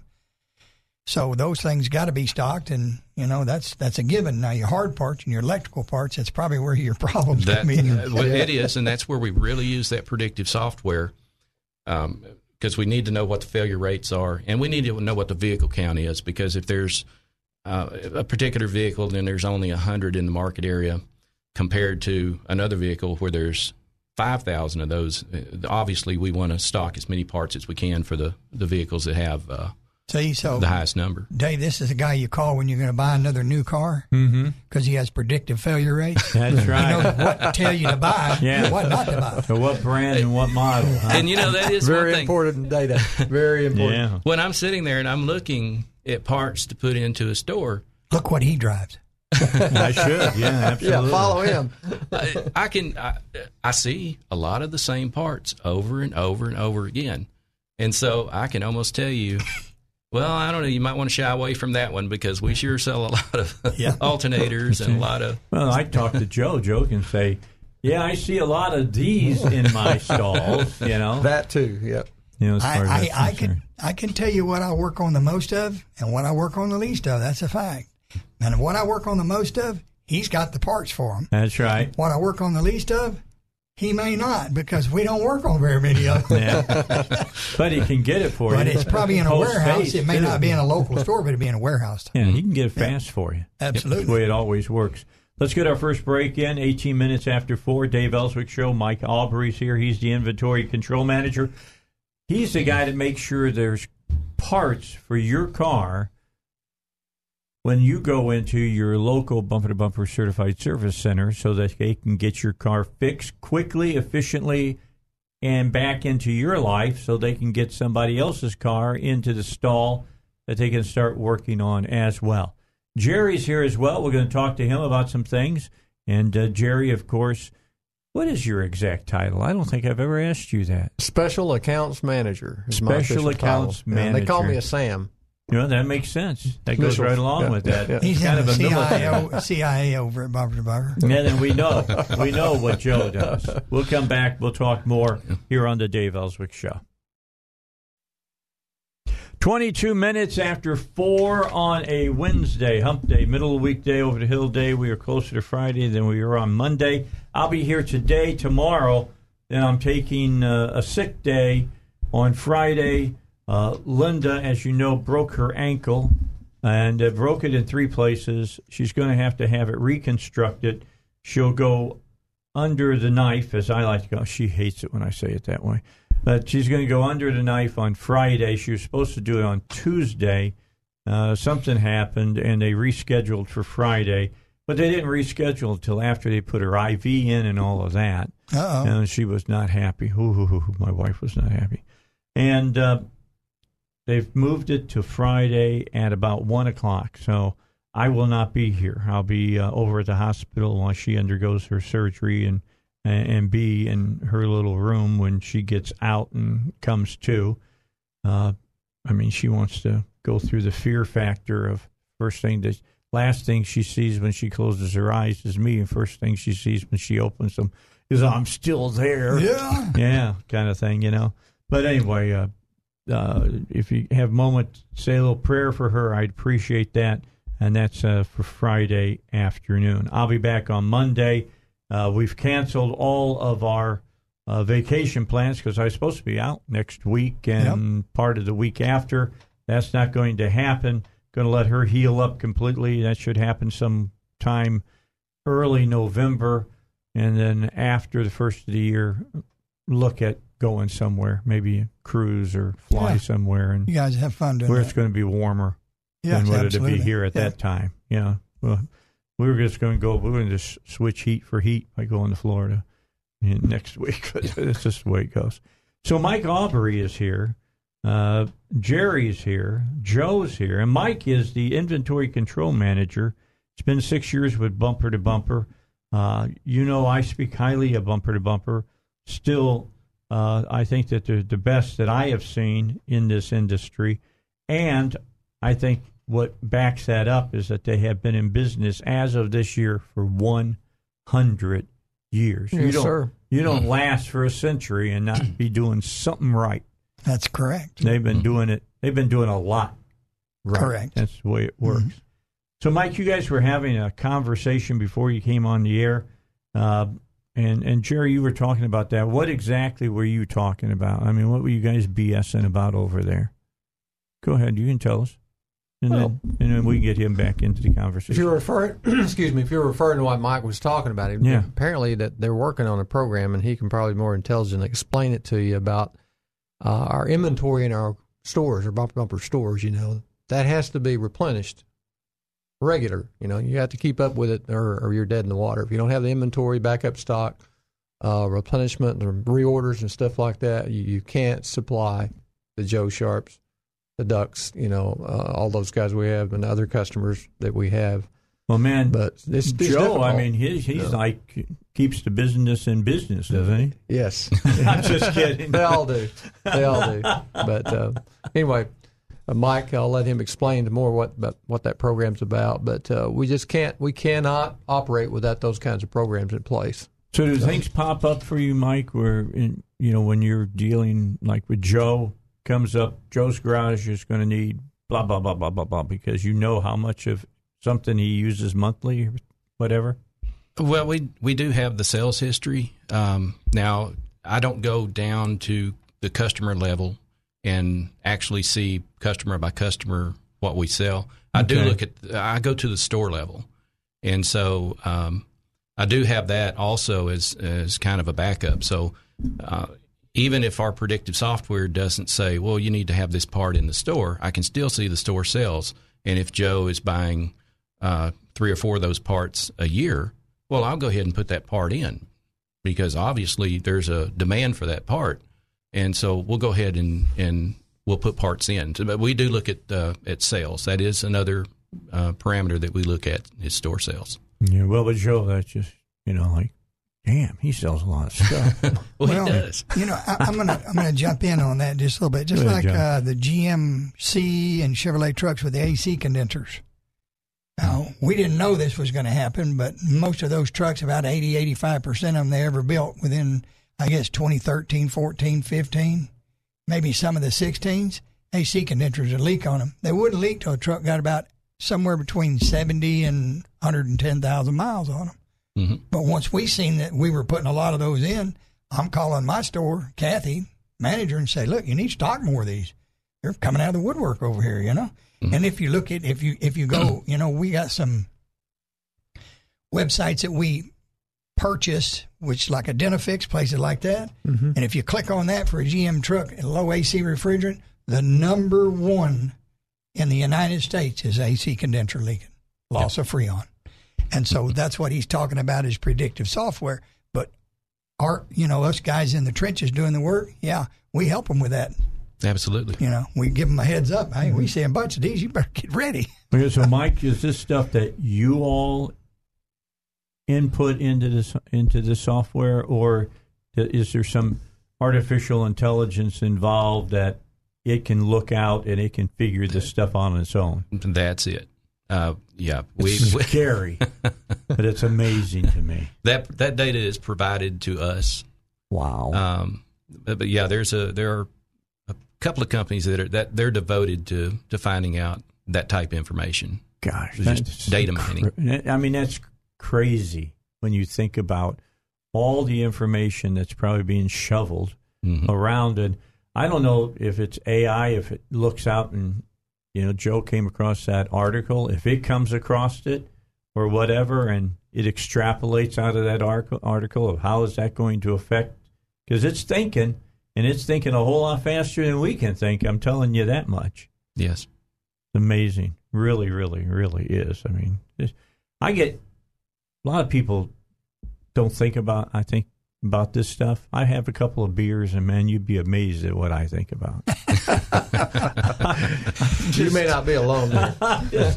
No, I'm you could be in you could be in close company to other people. You know? yeah, I'm just saying. It's just amazing to me where we're going and and and how this is all going to work out in the future.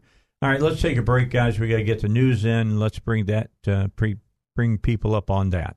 All right, so we've got special guests in the studio. Jerry Roca is here from uh, Bumper to Bumper. Uh, Jerry keeps us in line. And then we've got Mike Aubrey here, who is uh, inventory control manager.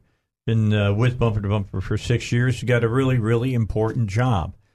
He makes sure that the parts are on the shelf uh, that can go out to the uh, stores that are going to deliver the parts to this particular, you know, uh, certified certified certif- service centers.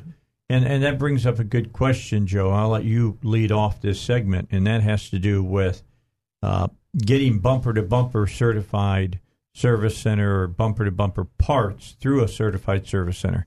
There's a lot of people, and there's a lot of people that are out there that think they're DIYers. Yes. Uh, or as Kenneth says, destroy it yourself. Yeah. Uh, the bottom line is is that the way we used to work on cars is gone. Oh, it's it doesn't exist anymore. No, it takes too much test equipment and everything. And, you know, we preach it all the time at CSCs. We test, not guess. Correct. And, uh, you know, we were talking to Zach, and, and his father called me and said, Hey, I, I, I found a part online I want to buy. Will you charge me to put it on? Ah. Well, I explained to him that we won't do that. And, uh, well, let Mike talk a little bit about the pros and cons of that. Yeah, well, uh, back when I was service manager uh, at a shop, I was the same way. I, I would not put on uh, customer supplied parts. Um, and why was that? Well, you get, for one thing, you get no warranty, no warranty whatsoever. Um, so if you pay, uh, you know, you save yourself twenty dollars or thirty dollars by trying to supply your own part. Uh, we're still going to charge you labor to put it on, and you go down the road, and uh, two weeks from now that part fails, and you come back. Yeah, we'll put another one on for you, but we're going to charge you again. Mm-hmm. We're not going to do it for free, and so. Um, uh, some customers they they had a problem with that, but that's just what it is. That's that's probably the the biggest con is that you get no warranty whatsoever. Yeah, I mean seriously, and and Jerry can talk to this. You buy through you get a part through bumper to bumper certified service centers, uh, a normal part, and you're not using a bumper to bumper uh, credit card. You're going to get two years 20, 24,000 yeah, miles. 24, 24. Yep. That's part and labor. Mm-hmm. That's a huge mm-hmm. deal. Mm-hmm. No matter where it happens in the yeah. United States. Yeah, it's nationwide. It's 2424. It's AutoPass is, is the actual name of the. It's uh, it's a credit source that the certified service centers has available to them. Customer comes in, as you, you all know, the repairs today it doesn't take long to add up to to a lot of money. So uh, if the customer asks if they have a uh, financing source, the answer is yes. You know that's one of the things that we offer, and again, it does, you know, include uh, actually if they use Auto Pass, the, the shop uh, and the customer um, uses it, then uh, they get uh, an extra year on that twenty four twenty four. It adds another twelve months, so they get thirty six thirty six. There you go. That's so if they better. use the Auto Pass card and, and Joe installs a part, one of his customers um, uses the AutoPass, AutoPass financing, which is six month interest free, then uh, it's it adds another year in there. So that's a plus. Yeah, big it's plus. a big, a big Yep. plus. And that's just one of the benefits of using the certified, you know. Yeah, you, you know, you, you- you know, Zach was talking about his dad with the with a ball joint. Let's just say a ball joint cost eighty bucks. On some vehicles, it's two and a half, three hours labor to put that on. That's two hundred fifty, three hundred dollars worth of labor. Now, if if I buy that joint for sixty bucks and resell it for eighty bucks, I made twenty dollars off the part. Let's just use this as an example. But if you buy that part through me, and I get it from bumper to bumper, we offer that warranty. That part fails, which they normally don't, but if it does, you don't have to worry about that three hundred dollars worth of labor. It's covered under the warranty. And how long would it take typically to put that ball joint on? You said what, two or three hours? Depending on what kind of vehicle it is. Some vehicles you can do it in, you know, less than an hour. Some vehicles is two and a half, three hours. If it's a four wheel drive truck, it's you know. So your your part is what it is, a good quality part from bumper to bumper. But if, you put it in yourself, or if you have somebody else put it in, let's say they don't do it properly and the part fails prematurely, they're not going to do anything for you because if you have it professionally installed at a CSC, you get to two year twenty four thousand or three year thirty six. Yeah, because see here, here, here's the thing people don't. It ain't about. worth saving twenty bucks over lose that kind of warranty. It's not worth it. Well, you're going to lose more than that, and I try to point this out to people. Time, my time is worth something. is worth something to me, Absolutely. and I can't do any ki- kind of car repair as quickly as you all do because you got the right parts right there at your mm-hmm. Your hands, right tools. Then you got the the built-in knowledge. You probably have done it before. It's not the first one you, you've done, and you can do it a whole lot faster than I can. What might be two hours for them probably could end up being three times as long Absolutely. for you. Mm-hmm. Yeah. So now you're going to spend your Saturday afternoon when you really wish, although I don't know why, you want to watch the Razorbacks. You know, bottom line is is that you, you're going to miss the game and all the good cheese dip and stuff. Yeah, and, you, and there's a whole lot of difference in quality of part, isn't there? Absolutely, there is. And and talk a little bit about that. The difference in the quality of a part. It's it's it's paramount in my opinion. I, I've been putting these parts on for forty something years, and I will not knowingly put on a part that I know is a cheap piece of crap. I'm not going to do it. Yeah, uh, I'm the same way. I've been I've been selling parts for a lot of years, and I installed parts for a lot of years, and there were just certain certain brands that I just refused to put on because I knew. Uh, well, sometimes I would look at it, it doesn't even doesn't even look safe. I I, I worry about people's safety, and I'm like, well, I'm not going to put this on. I'm afraid it's going to break going down the Yeah. road. So uh, uh, definitely, and and you know, it, with auto parts, so many times you, you get what you pay for. And if you go down the street to, uh, you know, the discount part store down there, and yeah, it's half the price, but it's probably a third Half, of the quality yeah. too. Or worse yet, Yeah. go on the internet Oh, Yeah. Yeah. and you have no Online idea at parts. all who's made that part. That's Yeah. correct. And That's- you got any that's right. recourse. I like to have a part that when I buy it, even in the, it is a shop owner, if I have a problem with that part, I want to be able to at least pick the phone up and call the people that I got it from and say, look, we got an issue with this. And don't get me wrong, all, all everybody has part failures, but when when they're minimal and like one or two percent comeback rate, that's great. Unless mm-hmm. if you get up in the 40, 50 percent comeback rate, it's pretty tough. But you, you can save money with bumper to bumper because of their parts master program. Yeah. Can't they, Mike? they can. They Explain that a little bit. and and with the parts master it's it's a quality part. It, it will be a less expensive part because it's a private branded part. But it's still made by a national manufacturer a, a good name that everybody would know. Uh, and sometimes it it's virtually the same part in the box whether you get the the name brand or whether you get the parts master brand a lot of them you, you take out of the box and and they're You don't see any difference. yeah they're the same thing The part number's the same on the move products, isn't it? absolutely it is. You just put a little P in front of that, right? Mhm, that's correct But it's the exact same part. It's the same part, and it's cheaper. Mhm, because it- why. it's it's private branded, and so you you kind of leave out the middleman, and you're able to get the part to the customer at, at uh, a lower price. Now that that's working, trying to save customers money right there, and providing a quality product. That's what I said. Hundred years they've been in business. There's a Mhm. reason why they've been in business for a hundred yards, a hundred years. Pardon me. One thing with bumper to bumper, uh, and the fact that we've been in business for hundred years is proof that we do sell quality product. Mm-hmm.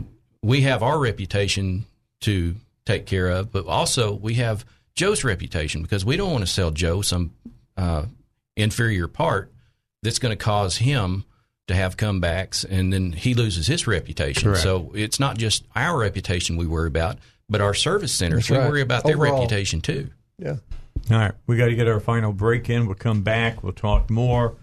I, I'm going to tell, uh, give Jerry some time to talk about the Certified Service Center program key benefits.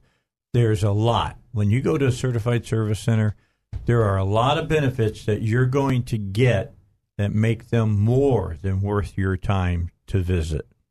All right, before we go any further, let me tell you about the uh, there's a UA Pulaski Tech car show that's coming up on Saturday, October 12th, from 10 a.m. to 2 p.m. at uh, 13,000 I 30. You know where this is at. You go past the, yeah, that yeah. big old building there. Got the big place that says culinary school and Yep. all of that on it. Uh, this is going to be free admission to the public, rain or shine. They got all the traditional categories for cars and trucks, all rat rods, all, you know, I don't think any car show ever had a rat rod division until we did with our car show. Would you agree with that, Joe? I think there were a few out there, but I think we're made it kind of popular. So Yeah, it's, yeah, it is. We want to take credit for it if we can. You know. Yeah, we I- expanded it. I will. All right. They're doing motorcycles and they're doing a best of show. Judging starts at 10 a.m. Trophies will be awarded for first, second, and third in each category and best of show. First place winners receive a $50 gift certificate to our uh, bumper to bumper stores. The best of show receives a $100 gift certificate to bumper to bumper. Uh, show registration, go to www.uaptc.edu slash car show. Let me say it one more time. uaptc.edu slash car show to enter the show. There's only, uh, there is no entry fee, but a donation to the UAPTC Alumni Association is requested. Online registration closes October 9th. On site uh, registration closes at 10 a.m. For more information, you contact Adora Curry at acurry at uaptc.edu. Uh, uh, edu, where's the rest of it? Dot com, or call 501 812 2771. Let me give you that number one more time 812 2771. Good folks at Bumper to Bumper, big sponsor of uh, this car show. So uh, go on out and check it out. It'll be well worth your time. Sure. You know, do that. Mhm. They're they're learning from us. I'm no, I'm I'm just kidding. I'm just I'm I'm just kidding. So, what can we go back and, and kind of recover and re kind of go back and tell people about again? Before I do that, hold on. I told I told uh, Jerry I wanted to do this. This is a card that Jerry brought to me today. Uh, now, you on the radio can't see it, but all of our viewers on uh, Facebook Live can. The thousands of people who watch this show on Facebook, and I'm not making that up. It's thousands of people watch us on Facebook.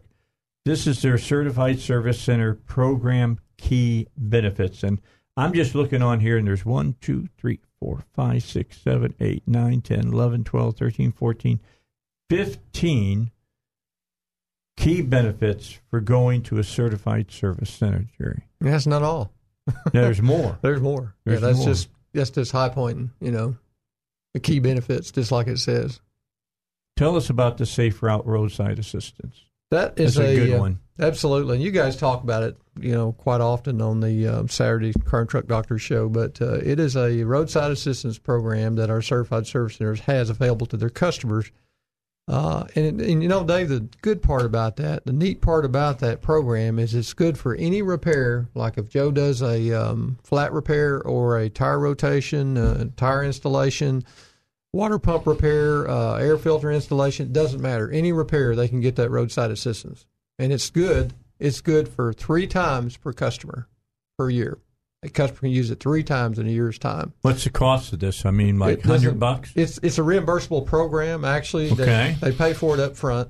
They pay for it with a credit or debit card when they call that, that toll free number there, and uh, then they get reimbursed up to seventy five dollars after they send their uh, Joe's invoice in to that company. Now works Yeah. out for me. It works out great. This makes sense. And there's five. There's five things. You know, they get uh, flat repair. They get uh, tire. They get um, um, towing service. They get lockout service. Run out of gas. Lock their keys in their car. There's there's five things tacked to that safe route program that they can get. Just makes Pretty sense neat. to have it. Yep, pretty neat. Take your cell phone, call them. All, all you got to do is be a customer of a certified service center, and you qualify. That's You it. come in for one oil change, and you get three of those a year, right? That's right. Three That's per year. it. Yep. Then One you're going to get reimbursed Yeah. Yep. up to 75 bucks. Yep. That's per occurrence. oh, think about that. Three times 75. Just think about that. Yeah, it's two twenty five. Oil Yeah. change wasn't but fifty bucks. That's correct. That's a pretty good deal. Yeah, it's a really Pretty good neat. deal. Pretty It's an excellent deal. So keep that uh, keep that in mind. Uh, I'm just looking on this because a lot of people say, "Well, I want to look at this used car. I'll go get the Carfax." Got that Uh, right there. They got what's Oh. called the auto check, right? Correct. Yeah, that's correct, Dave. It's a program that uh, actually the, the CSCs, after they get signed up on the program, they can, excuse me, we will uh, give them um, their creden- credentials to get on AutoCheckMembers.com's website. And they can go on there and print these vehicle history reports off. Pretty valuable information there. Take the uh, floodwaters that's been throughout the country, East Mhm. Coast, South Coast, you know. Uh, if a customer brings their vehicle into Joe's shop or one of the other shops and uh, they ask them, they said, I'd like for you to take a look at this vehicle, inspect it, put it on the lift, pop the hood, and see if you can see anything wrong with it. At that time, Joe can offer the customer, How'd you like to have a vehicle history report, which tells where the vehicle's been registered at. So it tells the location of where that vehicle's been, as well as other things like vehicle, any damage that's been done on it, that's been reported. So if So- it was a couple of years ago down in the Houston area, Mm-hmm. you might want to think twice about buying a used car from that area because that's where they had the floods and it may have been underwater. Same thing somebody, here. Somebody pulled it out, That's fixed correct. it up, Yep. and uh, Yep. you may not know the, the places to look for the green monster, uh, but uh, Joe there. and other people know. Yep. Save you a lot of Yep, a lot of heartache. absolutely. And that great buy you got, maybe it's not such a great buy at After all. all, yeah. That's the way it all. It sounds Yep. too good to be true. It usually It is. is. Yeah. Yeah. My daddy taught me well. I know all of those, you know, because they're true. They're, they really are. They're Those true. things got started for a reason. Yeah, I Yeah. agree. Yeah, I so- agree. So what's what's the big change that you think is coming in the future, Mike? I mean, we're not that far. Joe and I don't believe as well uh, as far as this goes to autonomous cars. Those are coming. How is that? How will that change your life? Well, you know, it, once again, it's it's going to be parts that are going to fail. We'll have cameras and sensors that are going to fail. Um, it's just going to be an additional product line we'll have to we'll have to pick up, and um, it, it's going to be more parts to sell.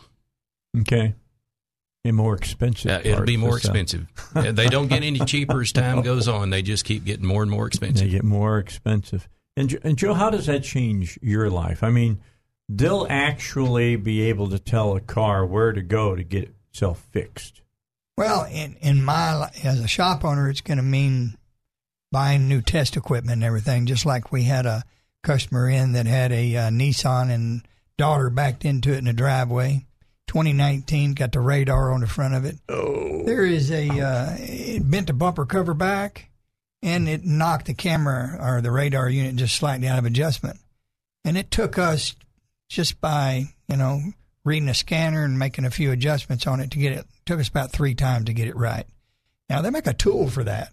It's only like ten thousand dollars. Is that all? Yeah. Oh, wow. So I'm thinking, how many of these am I going to do a year? Nah. Whip out your checkbook, brother. Now they took it over to uh, the manufacturer. They quoted her thirty six hundred dollars to f- replace it and fix it. Because they had the ten thousand dollar part. That's exactly right. That's what I was thinking. So they got to they got to pay for that part. She made uh, three trips in, explained exactly what was going on each trip, and we made minor adjustment on it and got it set for her. Good, She's on the road. She's happy. And it didn't cost her thirty six hundred dollars. No, it I'm did not. guess. It was Okay. probably, I think she paid less than three hundred dollars.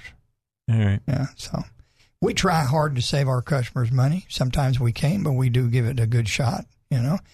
And uh, thing about the Parts Master parts, I tell folks all the time, it's a quality product. It's just in a different box, but you're getting it from the same people that made it for these guys over here. So All right. Yeah, we were talking about technology too. That parts master the other day, Joe. He was telling me about the synthetic oil filters that's coming out, and Mike knows Yes. about that mm-hmm. too. So Absolutely. we're keeping up with the later technology in oil filters too. All with right. Parts master. We are out of time, guys. See, Mike, it, it went quick. It did. Wow. It quick. I'm ready for another hour. All right. Well, we, we, We can do we it can again. bring you back in and have Yeah. fun. We can Okay. Get, Yeah, we I want to get fix. Fletch back in here. I got a lot of questions about the future of the automotive repair industry. Hmm. Like when they start sending car, when cars can start thinking for themselves and say, you know, I need a, I need an oil change. Yeah. And then sends out to, you know, Who's it gonna- who's it who's gonna send a who's request to? go to? That's the question. Does it go to the, the the retail environment it was sold from? Does it go to Joe's? Mm-hmm. Who does it? That's being debated now You bet. in you. Washington D.C. We got to get Yep. Fletcher on talk about that. We got a lot more coming your way here today. Uh, I'm going to talk about the Democrats. Yes, we're going to talk about the clown show. That's coming up here on the Dave Elswick Show. Guys, thanks for coming in, Joe. Thank you, I'll Dave. see you on you. Saturday Yes, for sir. the Card Truck Doctors. More in just a moment. All right, let's move into the five o'clock hour. Dave Elswick Show. Good to have you along for the ride on your way home after a, a hard day's work. And uh, latest information I got for you about uh, the Democrats here. Uh, this from Fox News. They're polling folks. It's increasingly more important to Democratic primary voters to beat President Donald Trump than support their favorite candidate. And former Vice President Joe Biden right now is considered the candidate most likely to give them the White House. But you better hope that's what people consider all the time because that's the only reason that he's staying in the lead. He's got the support of about 29% of uh, Democratic Party uh, primary voters right now, according to Fox News, but that's down two points since uh, August, down six points since May when he was at his high of 39%. His current 11 point lead is down from a high of 19 points in June.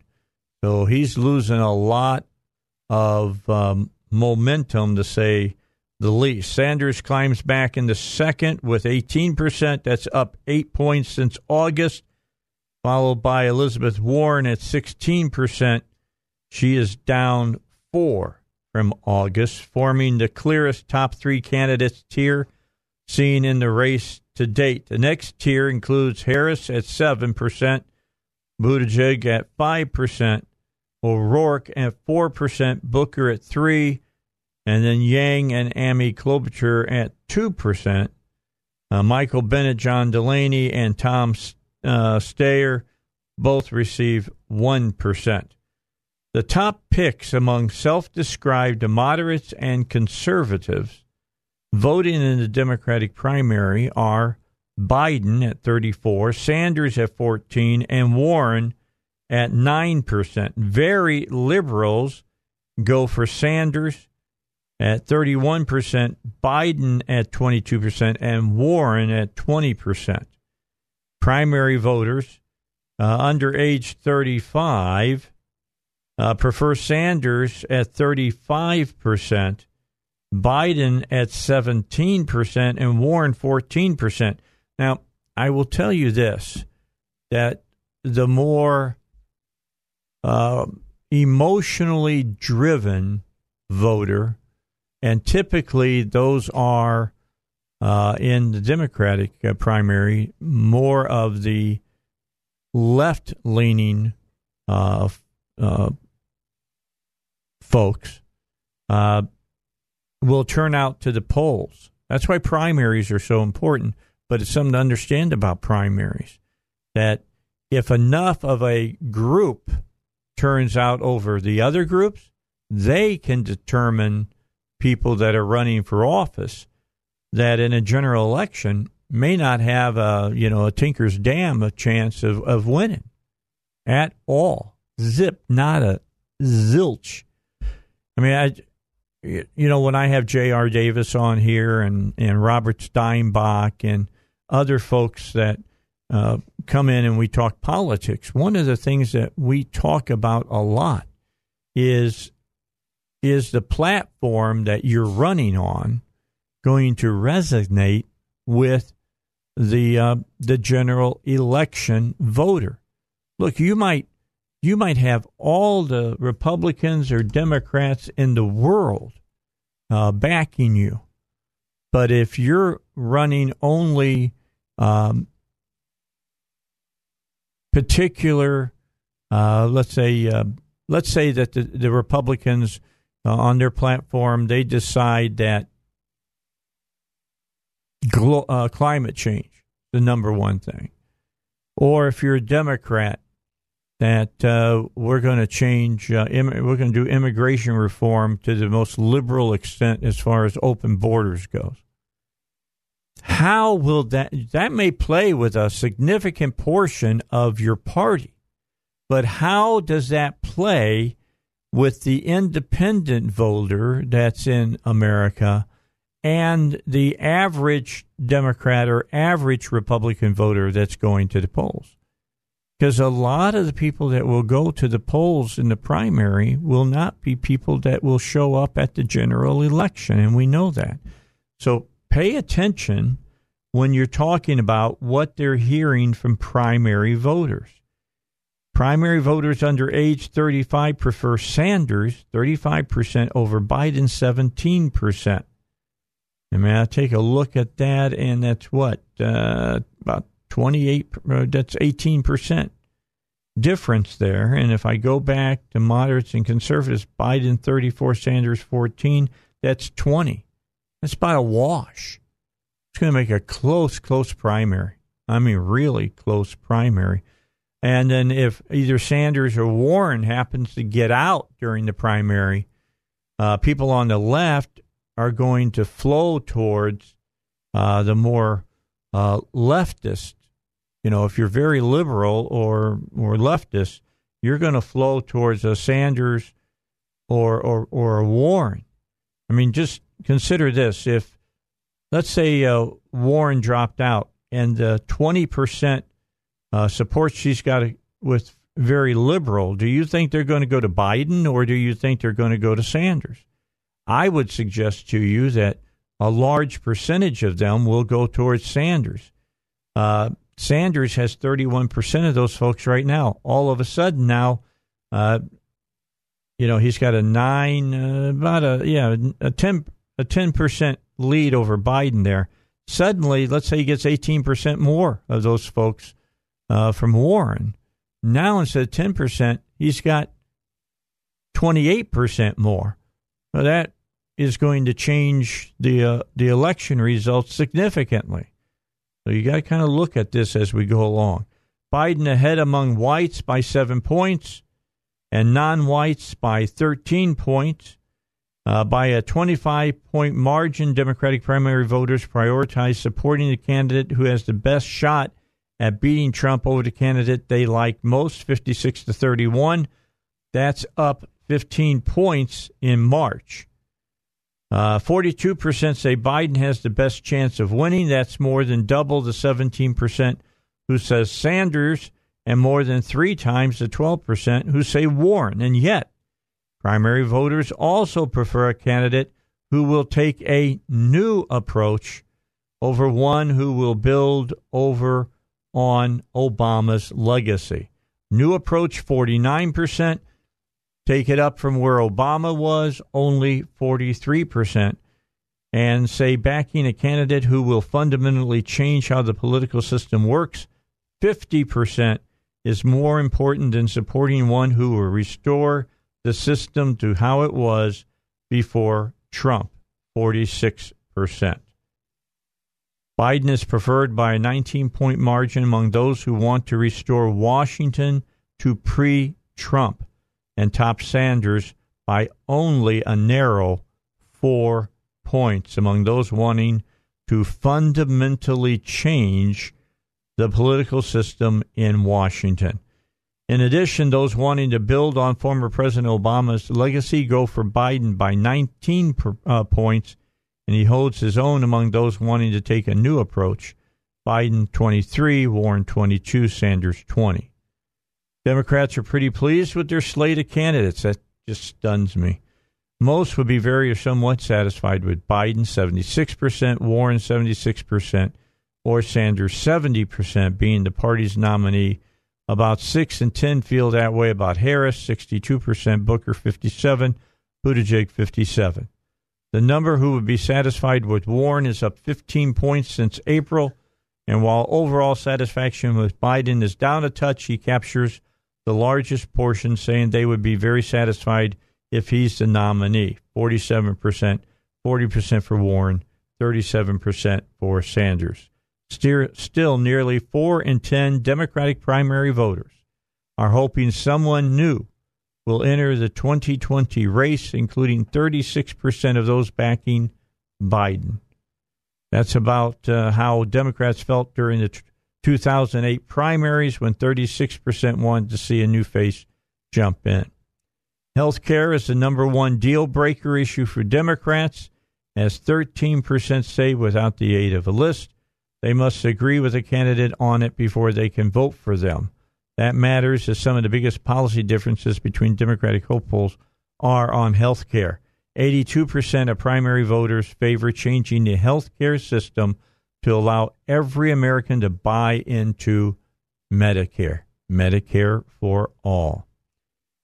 Among all voters, majorities favor the public option at 68%. When asked if it would be tougher to beat Trump if Democrats nominate a candidate with certain characteristics, primary voters say the biggest liabilities would be nominating someone who is gay. 50%. This from the party that is all about LGBT.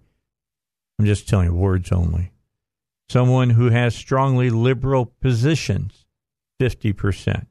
Or a woman, 49%. Fewer see nominating person of color or a white man over age 70 as disadvantages. Okay, so there you have it. That tells you a lot about Democrats as well, be honest with you. Tells you a whole lot about them.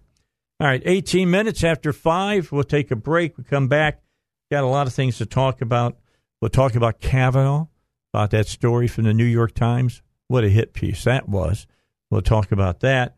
Uh, we'll talk about uh, Biden saying uh, a uh, we only have 330 million people in this country, but he says he's going to help 720 million women.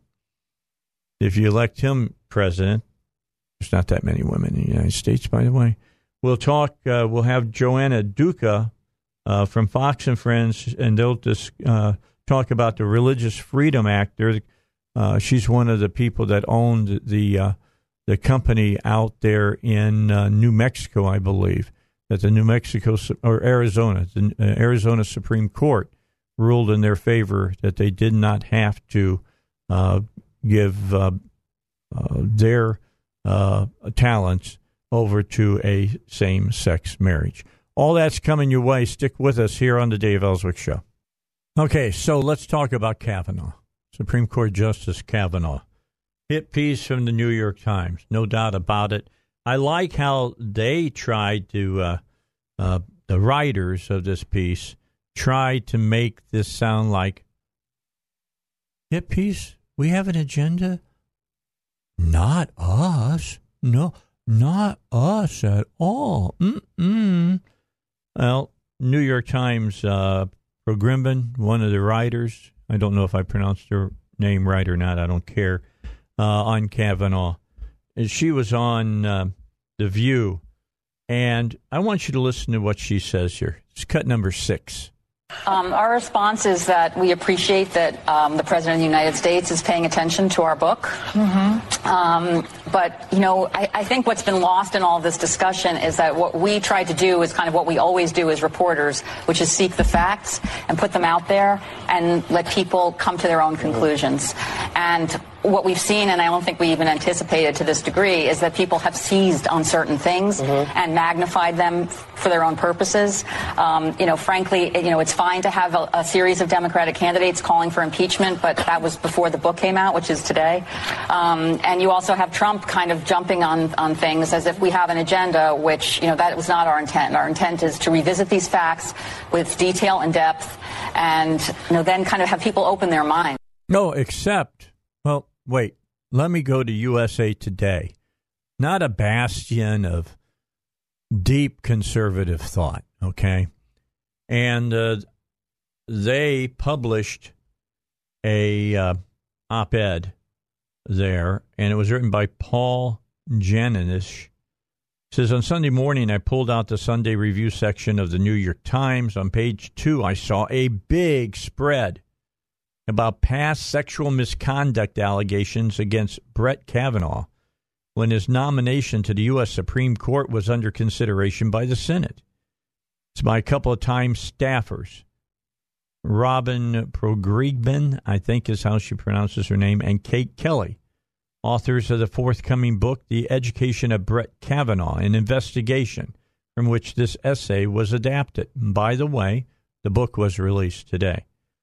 After reading it, I thought the essay was mi- missing something important. The first 10 paragraphs were devoted mostly to Deborah Ramirez, who went to Yale when Kavanaugh was a student there, and also to Christian Blasey Ford, who attended a Washington area secondary school near his. Both have accused Kavanaugh of sexual misconduct. Ford testified before the Senate Judiciary Committee. Ramirez was interviewed by the FBI. What did the essay tell me that I had not already read or heard? Not much, until I got to the 11th paragraph, which said, We also uncovered a previously unreported story about Mr. Kavanaugh in his freshman year that echoes Miss Ramirez's allegation. A classmate, Max Stier, saw Mr. Kavanaugh with his pants down at a different drunken dorm party where friends pushed his penis into the hand of a female student. Mr. Stier, who runs a nonprofit organization in Washington, and they didn't go into that he was a huge donor to the Clintons, uh, notified senators and the FBI about this account, but the FBI didn't investigate and Mr. Stier has declined to discuss it publicly. We uh, collaborated the story with two officials who have communicated with Mr. Stier. Whoa. Another woman who may make an accusation against Kavanaugh? Did the authors interview the female student? I read the essay to the end, but it did not say. In Washington, where the essay was seen by many online, the reference to a previously unreported story about Mr. Kavanaugh made a big splash. Leading Democrats called for Kavanaugh's impeachment. President Donald Trump tweeted Brent Kavanaugh should start suing people for libel. Commentators critical of the Times essay learned that, quote, the new book provides more information about the previously unreported story. In the book, the authors say that the woman declined to be interviewed about any incident with Kavanaugh and that several of her friends said she does not recall it.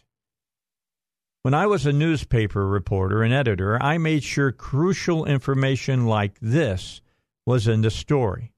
After the essay was posted online and published in the newspaper's early print edition, the Times finally corrected its mistake. A sentence was added to the paragraph about the previously unreported story. It says the female student declined to be interviewed, and friends say she does not recall the episode. An editor's note is attached to the end of the revised story. An earlier version of this article, which was adapted from a forthcoming book, did not include one element of the book's account regarding an assertion by a Yale classmate. It says repeating what Stier claimed he witnessed. The editor's note goes on to say the book reports that the female student declined to be interviewed, and friends say that she does not recall the incident. Am I satisfied? No. The earlier version of this article never should have appeared in the New York Times. It did because it was done for publicity for this book, and it was a hit piece. Back after the news You aware. All right, back with you, Dave Elswick Show.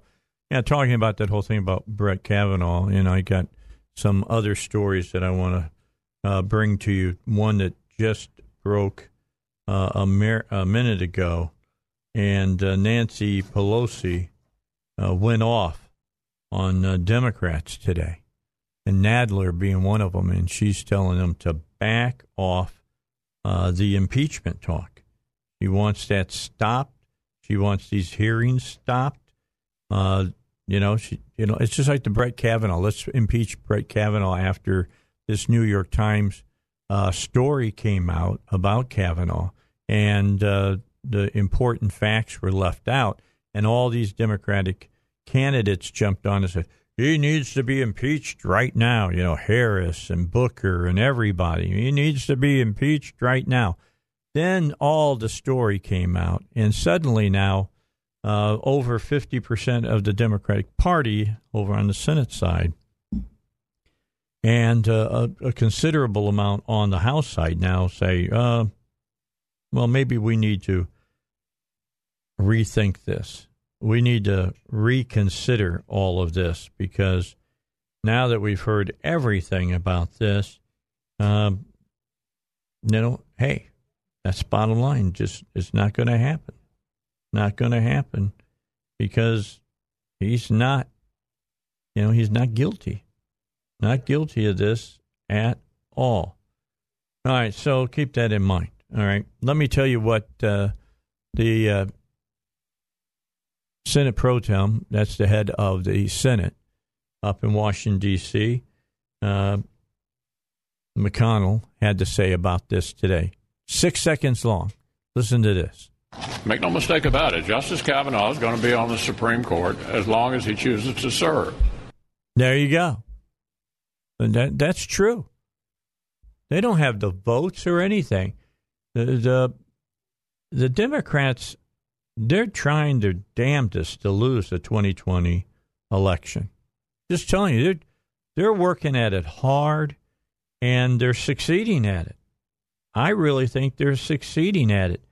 Do not believe all of these, uh, a lot of these polls that you're saying you're seeing. Remember, uh, those polls came out, er, you know, you know, back in 2016 and and whatnot, and everybody thought that it uh, you know, there's no way under God's blue sky Trump could win. And then he, we woke up and he had won, and everybody's going, whoa, you know, how did that happen? Well, it happened because Democrats overplayed their hand, and they're overplaying their hand again.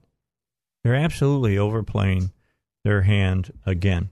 All right, let me uh, take a look at uh, uh, Iran. Lindsey Graham, Senator Lindsey Graham was talking about Iran.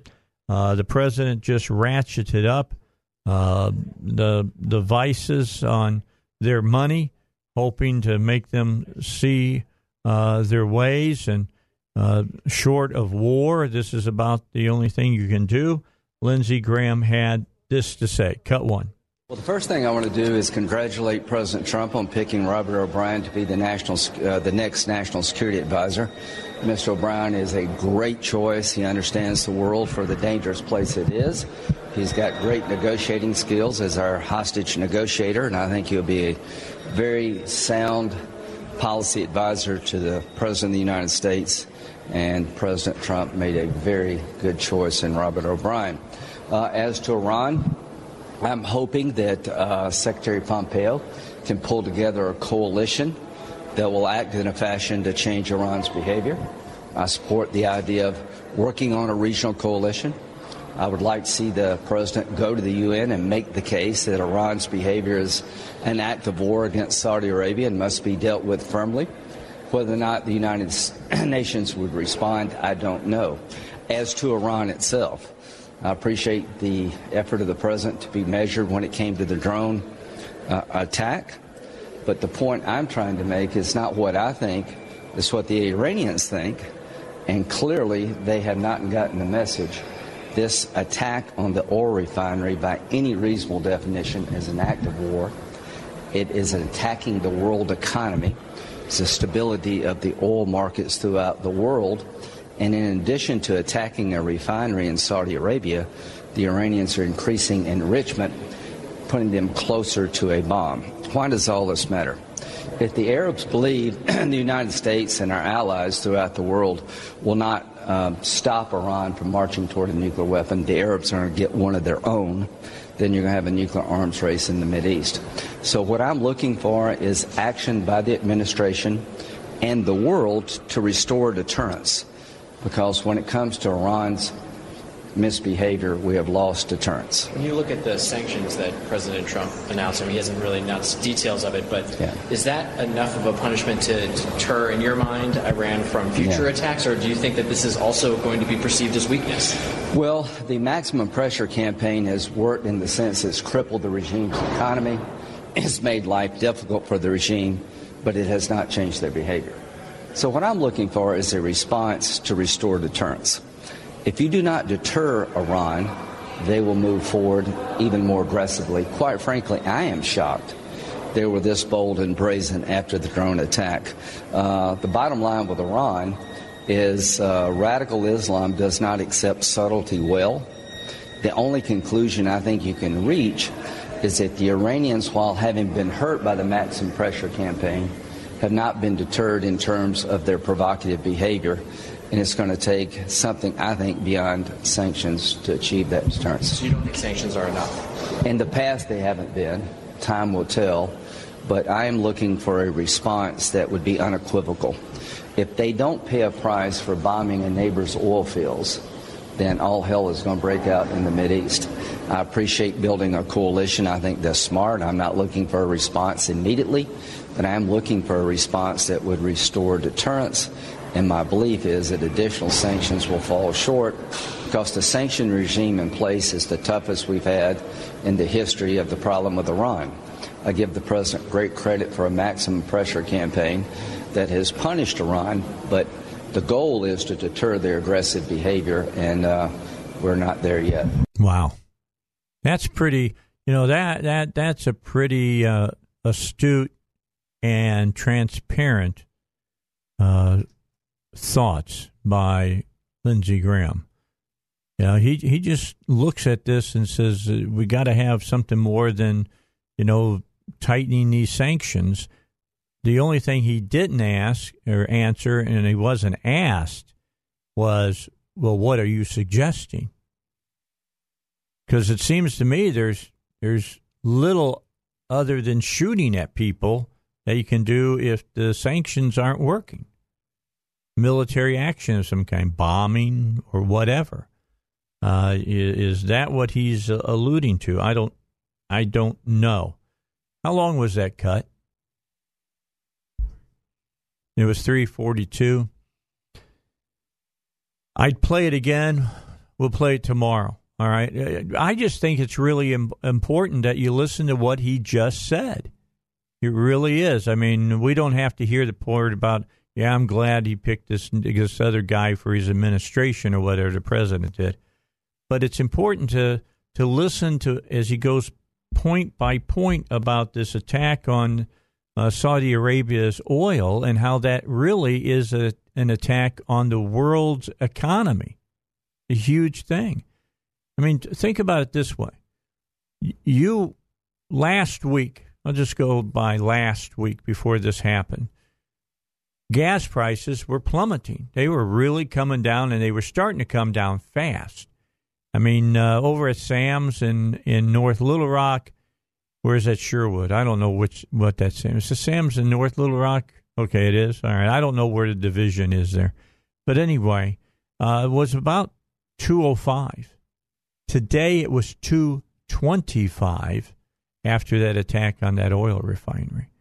I think they will go up even more yet until the uh, world market figures out where the extra crude is going to come uh, from to make up the losses uh, from uh, the Saudis.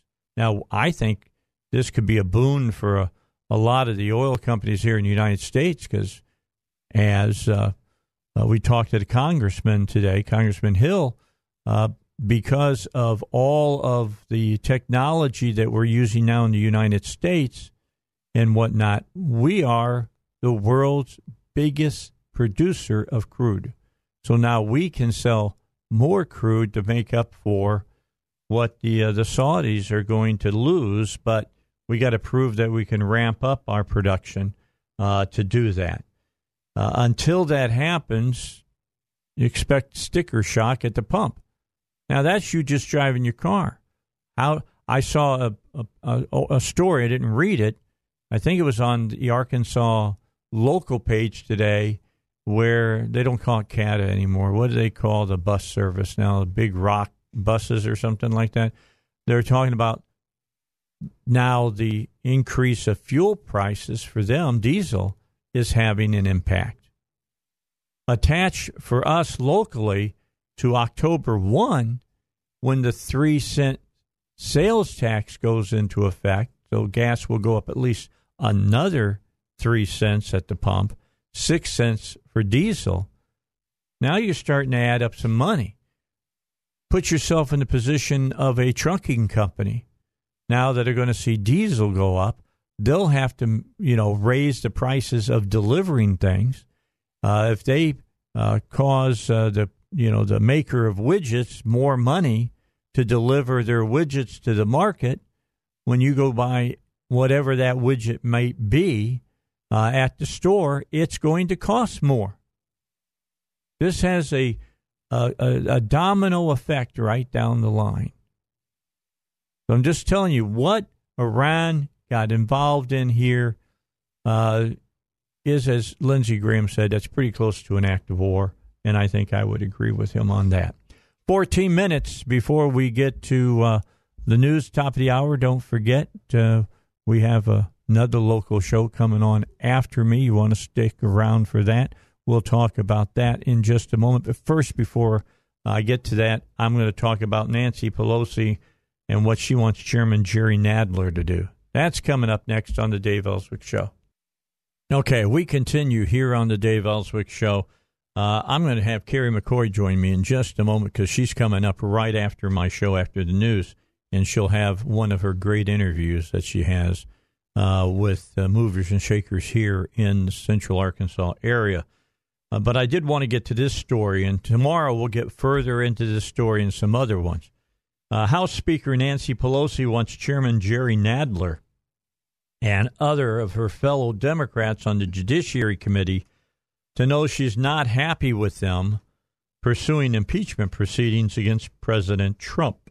In a closed door meeting last week, Pelosi sternly warned members and aides that she didn't have the floor votes for any kind of impeachment and that Nadler had taken it too far. Politico first reported uh, Pelosi's warning with the speaker telling uh, members in the session, and you can feel free to leak this, which of course they did. Pelosi's comments come as her divide with Nadler on impeachment has been increasingly on public display, while Pelosi has been publicly assuring that Democrats would move with caution. Nadler had the committee vote to define the parameters of the investigation, which is now being billed with the, in their I word.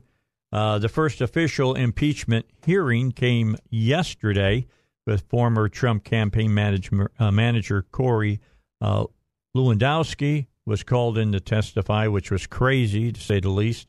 Nadler said Lewandowski's refusal to answer most questions only bolstered Democrats' case for impeachment, according to Politico. A spokesman for Pelosi has yet to comment. Nadler is talking about law. Pelosi is talking about politics, said Congressman Raskin, Democrat of Maryland, a member of the Judiciary Committee. Nadler is looking at high crimes and misdemeanors, and we are inundated with them in the Judiciary Committee, but Pelosi is looking at the political side of it. Back home, Nadler is facing a multi candidate primary challenge with the po- most prominent Lindsey Boylan, a former aide to Governor Andrew Cuomo, consistently trolling him on impeachment my hashtag New York 10 opponent, uh, Representative Jerry Nadler, has completely bungled the impeachment process and caused untold damage in the process. His muddled message, his dithering, his waffling have weakened our ability to hold Trump accountable. So, uh, if you speak about politics, you better speak about it on both sides of that issue. Nadler's playing politics just as well. Got seven minutes remaining here uh, in the show today. I'll remind you, I'll be here tomorrow again uh, in the, the three o'clock hour.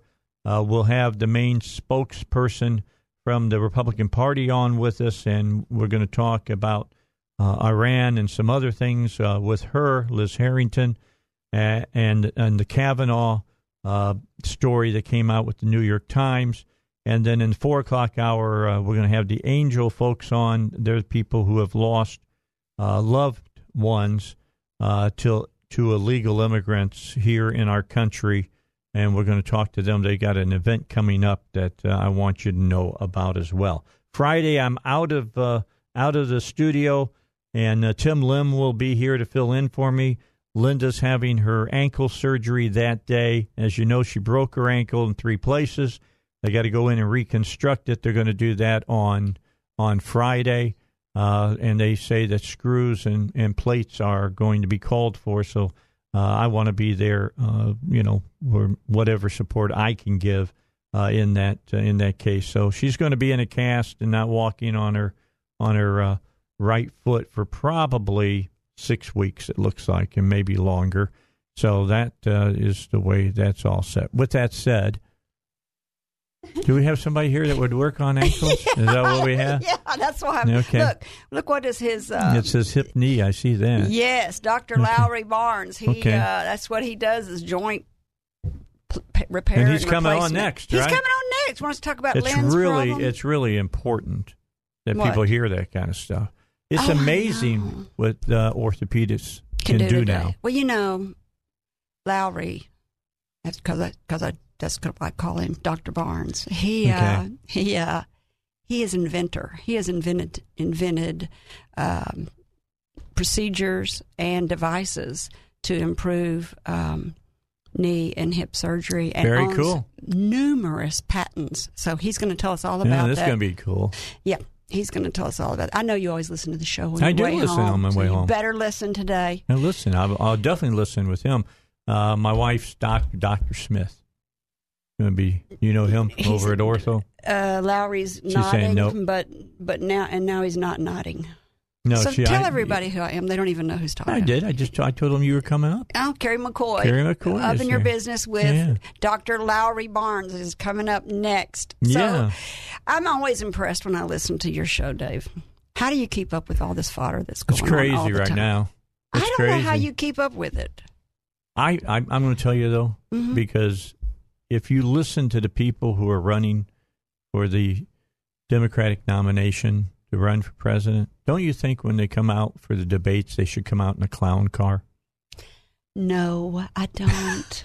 God, he always tries to bait me into saying something. I, well, I'm just saying I do. I think they should come out. in That's the, you. The big shoes and the big bow ties and the the the the, the bouquet on their thing that shoots You know, I'm water. going to Mexico next week. Next week, I'm going to Mexico City to Where? meet to see my son. He's down there on a research uh, trip Cool. for Ohio State University. He's nice re- change of topic. Thank you very much. He's re- he's re- he's researching uh, new uh, gen- new breeds of chili peppers, and so he's driving all over Mexico. And of course, being a mother, I'm scared to death, and I think he's going to get killed and shot.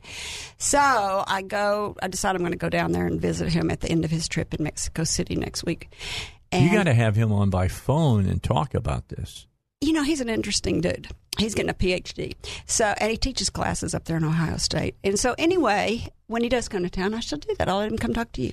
So, um, I Googled up Mexico City because I'm scared to death. Look, you're shrugging. Yeah. See, you know. what are you I working for? You don't do drugs, so you don't have to worry about it. That's anything. exactly right. When I Googled up Mexico City, I found out it's the largest city in the world. yeah. I didn't know that. It's high in altitude, so Mhm. it's actually cooler there than it is in Ohio right now because it's because of the altitude. And another thing, Wear your flannels. uh, yeah, I'm telling you, I had no Yeah. idea. And then another interesting thing I um, was when I googled up dangerous cities and stuff, trying to find out about Mexico. Right. Guess what? Guess what was the most dangerous city in the world? Uh, Detroit, Michigan. You, you would Los Angeles. Okay. Or I, I was shocked. Like Yeah, the top, be somebody the top here eight or country. ten was in the United States. And when you travel, people go, "Oh, you scared living over there?" And I'm like, "No, what are you talking about?" Well, now I know they read the internet and they they and they probably know more than I do. Well, you don't have to worry about anything. You're No. not. You're not taking money from the cartels. So. I'm going to this. I'm going to this anthropology museum, who has a game there where during the old civilization. How much time we got? Mm-hmm. We Enough got time. less than one minute. Okay. These these fat men used to throw cannonballs at each other. I'm just simplifying. Yes. And the guy that lived until they until one of them died, and then the guy that lived marched himself over to the pyramid where they sacrificed him to the gods. This must have been uh, kind of an Aztec or Mayan thing. I guess so. I don't know. I forget which one of them killed more people and let their heads roll down the steps. This, uh, that's probably what they did to these guys. I I, that- don't I know, think but was- I'm going to know it it, was all the when I come- when I come back, I'll know it all because I'm going to both of those museums. That I'm going to that museum and that pyramid. All right, there's our music. I'm He's out trying of to time. get rid of us. I gotta I gotta get out. Carrie McCoy is coming up. You want to stick around for her show? It's coming right up at the news. Find out about orthopedists. Important Uh-huh, stuff. Lowry Barnes. All right, that's next. Love you, Dave. On 1011, The Answer. Bye.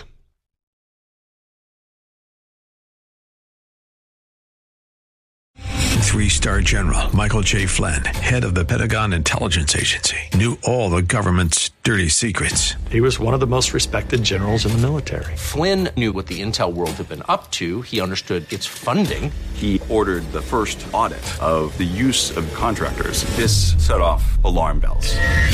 The explosive new documentary, Flynn, Deliver the Truth, Whatever the Cost, uncovers the facts behind this scandal. Flynn told the truth. He was the most dangerous person for Donald Trump to hire. I find out the worst enemy that I'm going to face in my life is right here in America. They took my assessment and they wanted me to change it. And I was like, I'm not changing it. They had to get rid of Flynn.